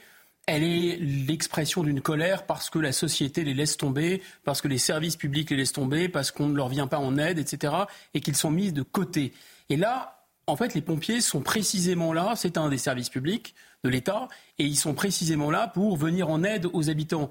Et donc, qu'est-ce qu'on voit? Ils s'en prennent aux pompiers. Et pour connaître un peu euh, le Val-Fouré, c'est assez distant, il est vrai, du centre-ville de Mantes-la-Jolie, mais pendant un temps, en tout cas, je ne sais pas si la ligne a été rétablie, comme il y a eu un, refus de la part des, chauffeurs de bus de passer par la cité du Val-Fouré, ça a isolé le Val-Fouré. Donc on voit bien que c'est l'inverse de ce récit sociologique. C'est-à-dire c'est parce qu'il y a un rejet de l'État, de tout ce qui représente l'État, voire même du reste de la société, qu'il y a cet isolement. En fait, l'isolement, il est d'une certaine façon créé par, euh, par cette violence euh, absolument gratuite. Et enfin, un dernier commentaire, je pense que normalement, il y a ces, ces feux qui sont allumés pour faire soit des guet-apens pour la police, soit faire diversion quand il y a des interpellations ou quand il y a, disons, des, des, des, phénomènes de trafic de stupéfiants. Mais on voit, là je ne sais pas si c'est le cas, il peut y avoir aussi des, incendies absolument gratuit. Et le fait que les pompiers soient obligés de se défendre eux-mêmes, c'est absolument stupéfiant. Qu'est-ce que vous dites, Vincent Roy, quand vous voyez ces images? Je dis, que, je dis que nous sommes chez les fous. Je dis que, euh, euh, que, que, cette situation. Et des pompiers caillassés, c'est récurrent. Hein, ça, oui, non, mais enfin, écoutez, euh, cette situation est, les médecins aussi, littéralement invivable. Donc, deux dangers à la fois pour les pompiers, le feu lui-même, et puis maintenant, ils sont agressés alors même qu'ils vont arrêter précisément ce feu. Que va-t-il se passer le jour où les pompiers ne vont plus vouloir se déplacer parce que la cité, aura été réputée trop sensible, qu'il y aura trop de problèmes et qu'ils vont refuser de se déplacer? Tout va griller? Est-ce que c'est cela que l'on veut dans les cités? Guillaume Bigot disait il y a parfois des incendies qui sont allumés volontairement pour faire venir les pompiers de manière à s'en prendre à eux. Enfin, vous vous rendez compte, nous sommes chez les fous. La sécurité également au cœur des débats, l'approche des Jeux Olympiques à Paris, euh, à Paris dans sa petite couronne. La préfecture de police de Paris a justement publié hier les chiffres de la délinquance. Oui, le préfet de police de Paris, Laurent Nunez, s'en réjouit sur X. Les cambrelages ont en effet reculé de près de 4%. Les vols restent stables. Détail avec euh, Sandra Buisson du service police-justice de CNews. Opération zéro délinquance, plan tourisme, opération place nette, c'est l'heure du bilan pour la préfecture de police de Paris qui annonce une baisse de 3,7% des atteintes aux biens en 2023 sur l'agglomération parisienne, c'est-à-dire à Paris et dans les départements de Petite Couronne. Un recul qui atteint même les 30% pour les secteurs du champ de Mars et du Trocadéro, régulièrement dans le viseur médiatique. Sur l'agglomération, les vols avec violence baissent de 17,3% quand les vols à la tire sont en recul de 3,4% et les vols avec violence dans les transports enregistrent une diminution de 21,7%. Les violences aux personnes voient un léger infléchissement qui recouvre d'un côté une augmentation de 4% des violences conjugales et de 3,9% des violences non crapuleuses et d'un autre côté la baisse de 17% des violences crapuleuses, cette fois-ci de près de 21% des violences dans le transport, une amélioration que les autorités attribuent au déploiement de 125 patrouilles par jour dans les transports. Il y en aura 700 par jour pendant les Jeux olympiques. La préfecture de police précise aussi dans son bilan que la part des étrangers dans les mises en cause pour des infractions a baissé de 3,5 points sur son ressort et même de 6 points dans la capitale, chiffre qu'elle attribue, je cite, à l'efficacité de la politique de reconduite ciblée sur les étrangers délinquants. Cette magie des Jeux olympiques, Guillaume Bigot, est-ce que c'est éphémère? C'est ça qui est à craindre, parce que ce qu'on voit quand même de, à l'œil nu, en tout cas sur les baisses des vols, c'est quand l'État veut, l'État peut. Mais on s'en était déjà rendu compte, souvenez-vous, dans les réquisitions euh, euh, dans les déclarations et les réquisitions ensuite des procureurs de la République, après les émeutes. Euh, où le garde des Sceaux avait tapé sur du poing sur la table et ça avait abouti quand même à beaucoup plus d'arrestations, etc. Euh, ensuite, euh, oui, c'est la question. C'est est-ce que c'est un effet vitrine? On voit ce qu'il faudrait faire pour que le, en tout cas certains sites touristiques et, et, le fait de prendre des transports en commun, on s'expose moins à des vols. On voit ce qu'il faudrait faire. Est-ce que ça va durer? C'est pas sûr. On sait qu'il y a quand même une concentration de moyens qui sont mis en vue des Jeux Olympiques avec ce fameux, euh, ce fameux effet vitrine. Ensuite, il y a un aveu quand même qui est clair et net et précis. On ne peut plus désormais, là aussi, nier le lien entre l'insécurité et l'immigration, puisque plus de reconduite égale une baisse de certains euh, types de délits. Et enfin, dernier point, me semble qu'il y a quelque chose qui résiste hein, et qui est quand même inquiétant, c'est les violences euh, non crapuleuses, c'est-à-dire les violences gratuites. Ce phénomène d'ensauvagement dont on parle depuis longtemps, il résiste quand même à la mobilisation, à la surmobilisation des forces de l'ordre pour les Jeux Olympiques. Vincent Roy, on est toutefois en bonne direction pour les Jeux Olympiques? Ah bah si vous mettez plus de bleu, euh, il est bien évident, c'est l'expression qu'utilise souvent la police. plus de bleu, moins de coups. Euh, si, plus de bleu, moins de coups, ouais, c'est tout à fait ça. Donc évidemment, euh, vous avez des résultats. On voit bien que quand le, la volonté politique y est, les choses s'améliorent. Ce qu'on a à craindre, c'est qu'effectivement, eh ben, c'est, cette, cette recrudescence de bleu dans nos rues, dans le cadre des Jeux Olympiques, masque face écran à une réalité qui, après les Jeux Olympiques peut revenir euh, euh, à, la situation que, nous connaissons, euh, que nous avons connue avant les Jeux Olympiques. Et c'est toute la difficulté du. Est-ce qu'on, vous savez, c'est la fameuse histoire de de, de, de, la nuit calme. Vous savez, au cours du 31 janvier, il y a eu moins de voitures brûlées. Il y avait 80. Vous vous rendez compte On est obligé sur la nuit de la Saint-Sylvestre de mobiliser 90 000 policiers pour qu'il y ait moins de voitures brûlées. Et M. Darmanin vous dit nuit calme, honnêtement, de qui se moque-t-on? L'insécurité dans les grandes villes, l'insécurité également dans des villes de taille moyenne. Une manifestation s'est tenue contre l'insécurité à, Bastia, en Corse, à l'initiative du mouvement nationaliste Palatino, intitulé Racaille Fora. Comprenez, Racaille dehors. Plusieurs centaines de personnes se sont donc réunies. Oui, le rassemblement intervient après euh, une rixe survenue la semaine dernière. Les dernières informations de notre correspondante en Corse, Christine Aloudi, avec le récit de Sarah Fenzari. Bashtakouzi, c'est l'un des mots d'ordre derrière lesquels se sont donné rendez-vous plus de 600 personnes à Paezenou. Cette histoire pourrait arriver à chacun d'entre nous. Un rassemblement en réponse à la rixe survenue dans la nuit du 5 au 6 janvier à Furiani impliquant des jeunes de ce quartier populaire de Bastia. Le procureur de la République a renvoyé quatre personnes devant le tribunal correctionnel pour violence volontaire, dont celle qui se dit victime. Mon frère est à la maison, mes parents sont à ses côtés parce que bon, ils sont, effondrés par ce qui s'est passé. Inquiets face à l'insécurité grandissante, les participants se sont rassemblés sur ce terrain de foot pour protester contre ce qu'ils appellent une banlieusisation de la Corse. Le quartier, le quartier a changé depuis euh, quelques années. Je suis là déjà pour euh, défendre, euh, je dirais, ma sécurité et ma liberté sur mon propre territoire, hein, sur mon île. Hein. Nous, nous voulons défendre ces gens qui pâtissent, qui sont les premiers à pâtir des politiques ou des non-politiques sur les questions migratoires et sur les questions sécuritaires qui en découlent. Hier après-midi, les forces de l'ordre étaient présentes en nombre, mais sont restées en retrait et c'est aux alentours de 15 heures que le rassemblement s'est dissipé dans le calme. 8h43 sur CNews, le rappel de l'actualité avec vous Marine. Marine Le Pen et Jordan Bardella se projettent au pouvoir en 2027. Les deux figures du RN ont affiché dans un entretien au JDD la complémentarité de leur ticket. En cas de victoire de Marine Le Pen, Jordan Bardella occupera le poste de Premier ministre. Ce ticket est absolument nécessaire parce que les Français doivent savoir qui sera le chef du gouvernement s'ils nous font confiance, explique Marine Le Pen. Au CHU de Dijon, Gabriel Attal a annoncé 32 milliards d'euros d'investissement dans la santé pour les cinq ans à venir, une hausse du budget adoptée dans la dernière loi de de la sécurité sociale. Parmi tous les problèmes à résoudre, l'hôpital est en haut de la pile, explique le nouveau Premier ministre. Puis dans le reste de l'actualité, le Danemark va avoir un nouveau roi, Frédéric X. Plusieurs dizaines de milliers de personnes vont assister à sa proclamation suite à l'abdication de sa mère, qui ne présentait pourtant aucun souci de santé. Ce dimanche marque les 100 jours de ce massacre, du massacre du 7 octobre en Israël, les 100 jours de cette attaque terroriste commise par le Hamas qui a fait environ 1140 victimes et qui a évidemment profondément marqué Israël. On fait le point ce matin avec Lise Benkemoun. Bonjour, vous êtes rédactrice en chef de Radio Judaïka. Merci d'être avec nous. Une question pour vous ce matin pour commencer. Comment ces 100 jours sont-ils vécus par l'opinion publique israélienne? 100 jours d'une guerre qui s'annonce longue. On a entendu encore hier la détermination de Benjamin Netanyahou euh, qui dit personne ne nous arrêtera. Bonjour Anthony, bonjour à tous. Oui, une journée euh, très difficile en fait euh, pour les Israéliens.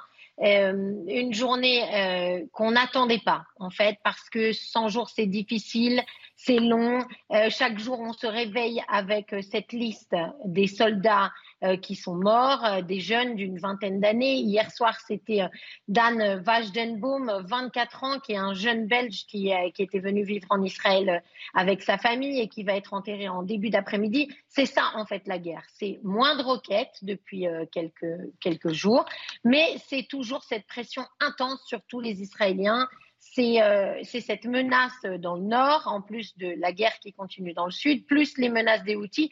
Donc c'est une impression vraiment d'être pris en étau, d'être dans une guerre qu'on n'a pas choisie, hein, qui nous est euh, tombée dessus de manière extrêmement violente le 7 octobre et dont on n'attendait pas qu'elle dure euh, autant que ça. Donc oui, c'est long, euh, ce qui est très important euh, aujourd'hui, ça va être en termes d'avenir, ce qui va se passer avec l'Égypte sur le corridor euh, qu'on appelle de Philadelphie. C'est-à-dire si les tunnels qui sont dans le Sinaï et par lesquels le Hamas continuait de recevoir des armes de la part de l'Iran et, du matériel pour ses activités terroristes, il faut vraiment que ce côté-là soit coupé. Et déjà, quand ce côté-là sera coupé, on, se sentira un petit peu mieux. Après, il y a effectivement, bien sûr, les forces américaines qui sont dans la région, qui, dissuadent d'un certain nombre de choses. Il y a la riposte qui a eu lieu vendredi, la première britannico-américaine contre les outils. Mais on sent toujours cette, pression de la guerre et, c'est compliqué. Et on a très peur euh, que, ça se, que ça se passe dans le nord avec le Hezbollah de manière encore plus violente, Anthony.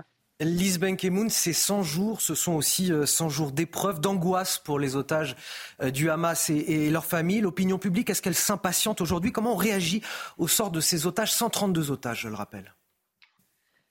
Oui, alors elle, s'impatiente, ça c'est sûr. Il y a énormément de monde aujourd'hui qui sont réunis euh, pendant 24 heures sur la place des otages à Tel Aviv, euh, depuis hier 20h jusqu'à 20h ce soir. Donc il y a 24 heures de manifestation. Il y avait déjà des milliers de personnes hier. Il y a eu des discours. Il y a la vidéo du, président Emmanuel Macron qui a été euh, passée. Il y avait l'ambassadeur des États-Unis qui était là et surtout beaucoup de témoignages très touchants de la part euh, euh, des, familles d'otages ou des otages qui ont été libérés, des témoignages qui sont toujours très difficiles à entendre parce que bien sûr c'est la faim, la soif, mais beaucoup pour les femmes la peur du viol ou les viols effectifs ou la pression sexuelle chaque fois qu'elles vont aux toilettes. Euh, et on se prépare même à un truc horrible en Israël. Les hôpitaux israéliens se préparent à l'éventualité que des otages reviennent enceintes après avoir été violés par les terroristes. On sait que c'est une intense guerre psychologique. Donc il y a énormément de monde aujourd'hui qui va rester toute la journée malgré le mauvais temps parce qu'il pleut euh, aujourd'hui en Israël, euh, qui vont rester. Il y a de la musique, il y a beaucoup d'émotions et un seul mot que vous pouvez apprendre tous en hébreu, Arshav, qui veut dire maintenant. Et ça, c'est vraiment le mot d'ordre des Israéliens, c'est libérez-les maintenant. Merci infiniment pour votre témoignage, Lise Benkemoun, ce matin, rédactrice en chef de Radio Judaïka à l'occasion de ces 100 jours de guerre entre Israël et le Hamas. On revient euh, sur le plateau de la matinale week-end sur lequel on reçoit Sonia Mabrouk. Bonjour Sonia. Merci d'être avec nous. Tout à l'heure à 10h, ce sera l'heure du grand rendez-vous CNews Europe 1 Les Échos. Qui est votre invité aujourd'hui? Éric Zemmour, ce sera sa première réaction post-remaniement. Il va évidemment euh, évoquer euh, la nomination de Gabriel Attal, du nouveau gouvernement, nous dire aussi s'il pense que ce gouvernement penche à droite, comme il y dit, comme il est euh, écrit, réagir à la première polémique déjà de la ministre de l'Éducation, et puis peut-être, peut-être, on va voir, lancer un appel au LR qui reste totalement déboussolé après l'entrée dans ce gouvernement de Rachida Dati. Beaucoup de sujets à évoquer donc avec lui. Ce sera tout à l'heure à 10h sur CNews et Europe 1.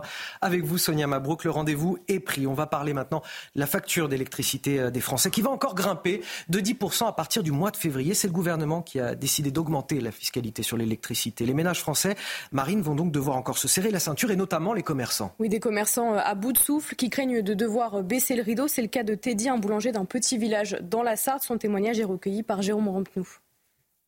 9 300 euros, c'est le montant total de la dette que le boulanger de Saint-Aubin doit honorer auprès d'EDF. Ici, tout est électrique. L'envolée des factures a plombé la jeune entreprise. Euh, au début, on devait payer 800, un peu plus de 800 euros.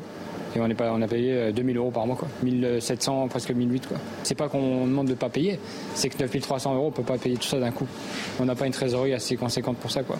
Le boulanger ne se verse plus de salaire et il ne paye plus ses loyers auprès du propriétaire des lieux qui n'est autre que la mairie de cette commune de 930 habitants. Une municipalité qui veut tout faire pour conserver sa boulangerie et qui s'étonne que l'État ne fasse pas plus pour aider les artisans face à l'envolée des coûts de l'énergie. Je voudrais qu'on euh, on nous entende pour, euh, prendre en considération cette problématique qui est, quand même vital pour de nombreux artisans, parce que je, suppose que ça ne concerne pas que mon boulanger, c'est aussi euh, euh, l'attrait des campagnes et euh, qu'il faut sauver. Quoi, voilà. Installé depuis 13 mois seulement, le boulanger n'a pas eu droit aux aides post-Covid du gouvernement. La vendeuse a lancé une cagnotte Litchi en espérant au plus vite un étalement de la dette auprès d'EDF pour éviter une fermeture définitive. Les dix dernières secondes d'émission pour Vincent Roy. Oui, l'exécutif vous a dit pas d'augmentation d'impôts, que chaque Français regarde, et il regardera en 2024 sa facture d'électricité, et ce qu'il verra s'amonceler, ce, ce n'est pas sa consommation, mais un empilement de taxes. Merci à tous mes invités euh, pour cette excellente euh, émission. Vous restez avec nous sur CNews dans un instant, l'heure des pros, Elliot Deval.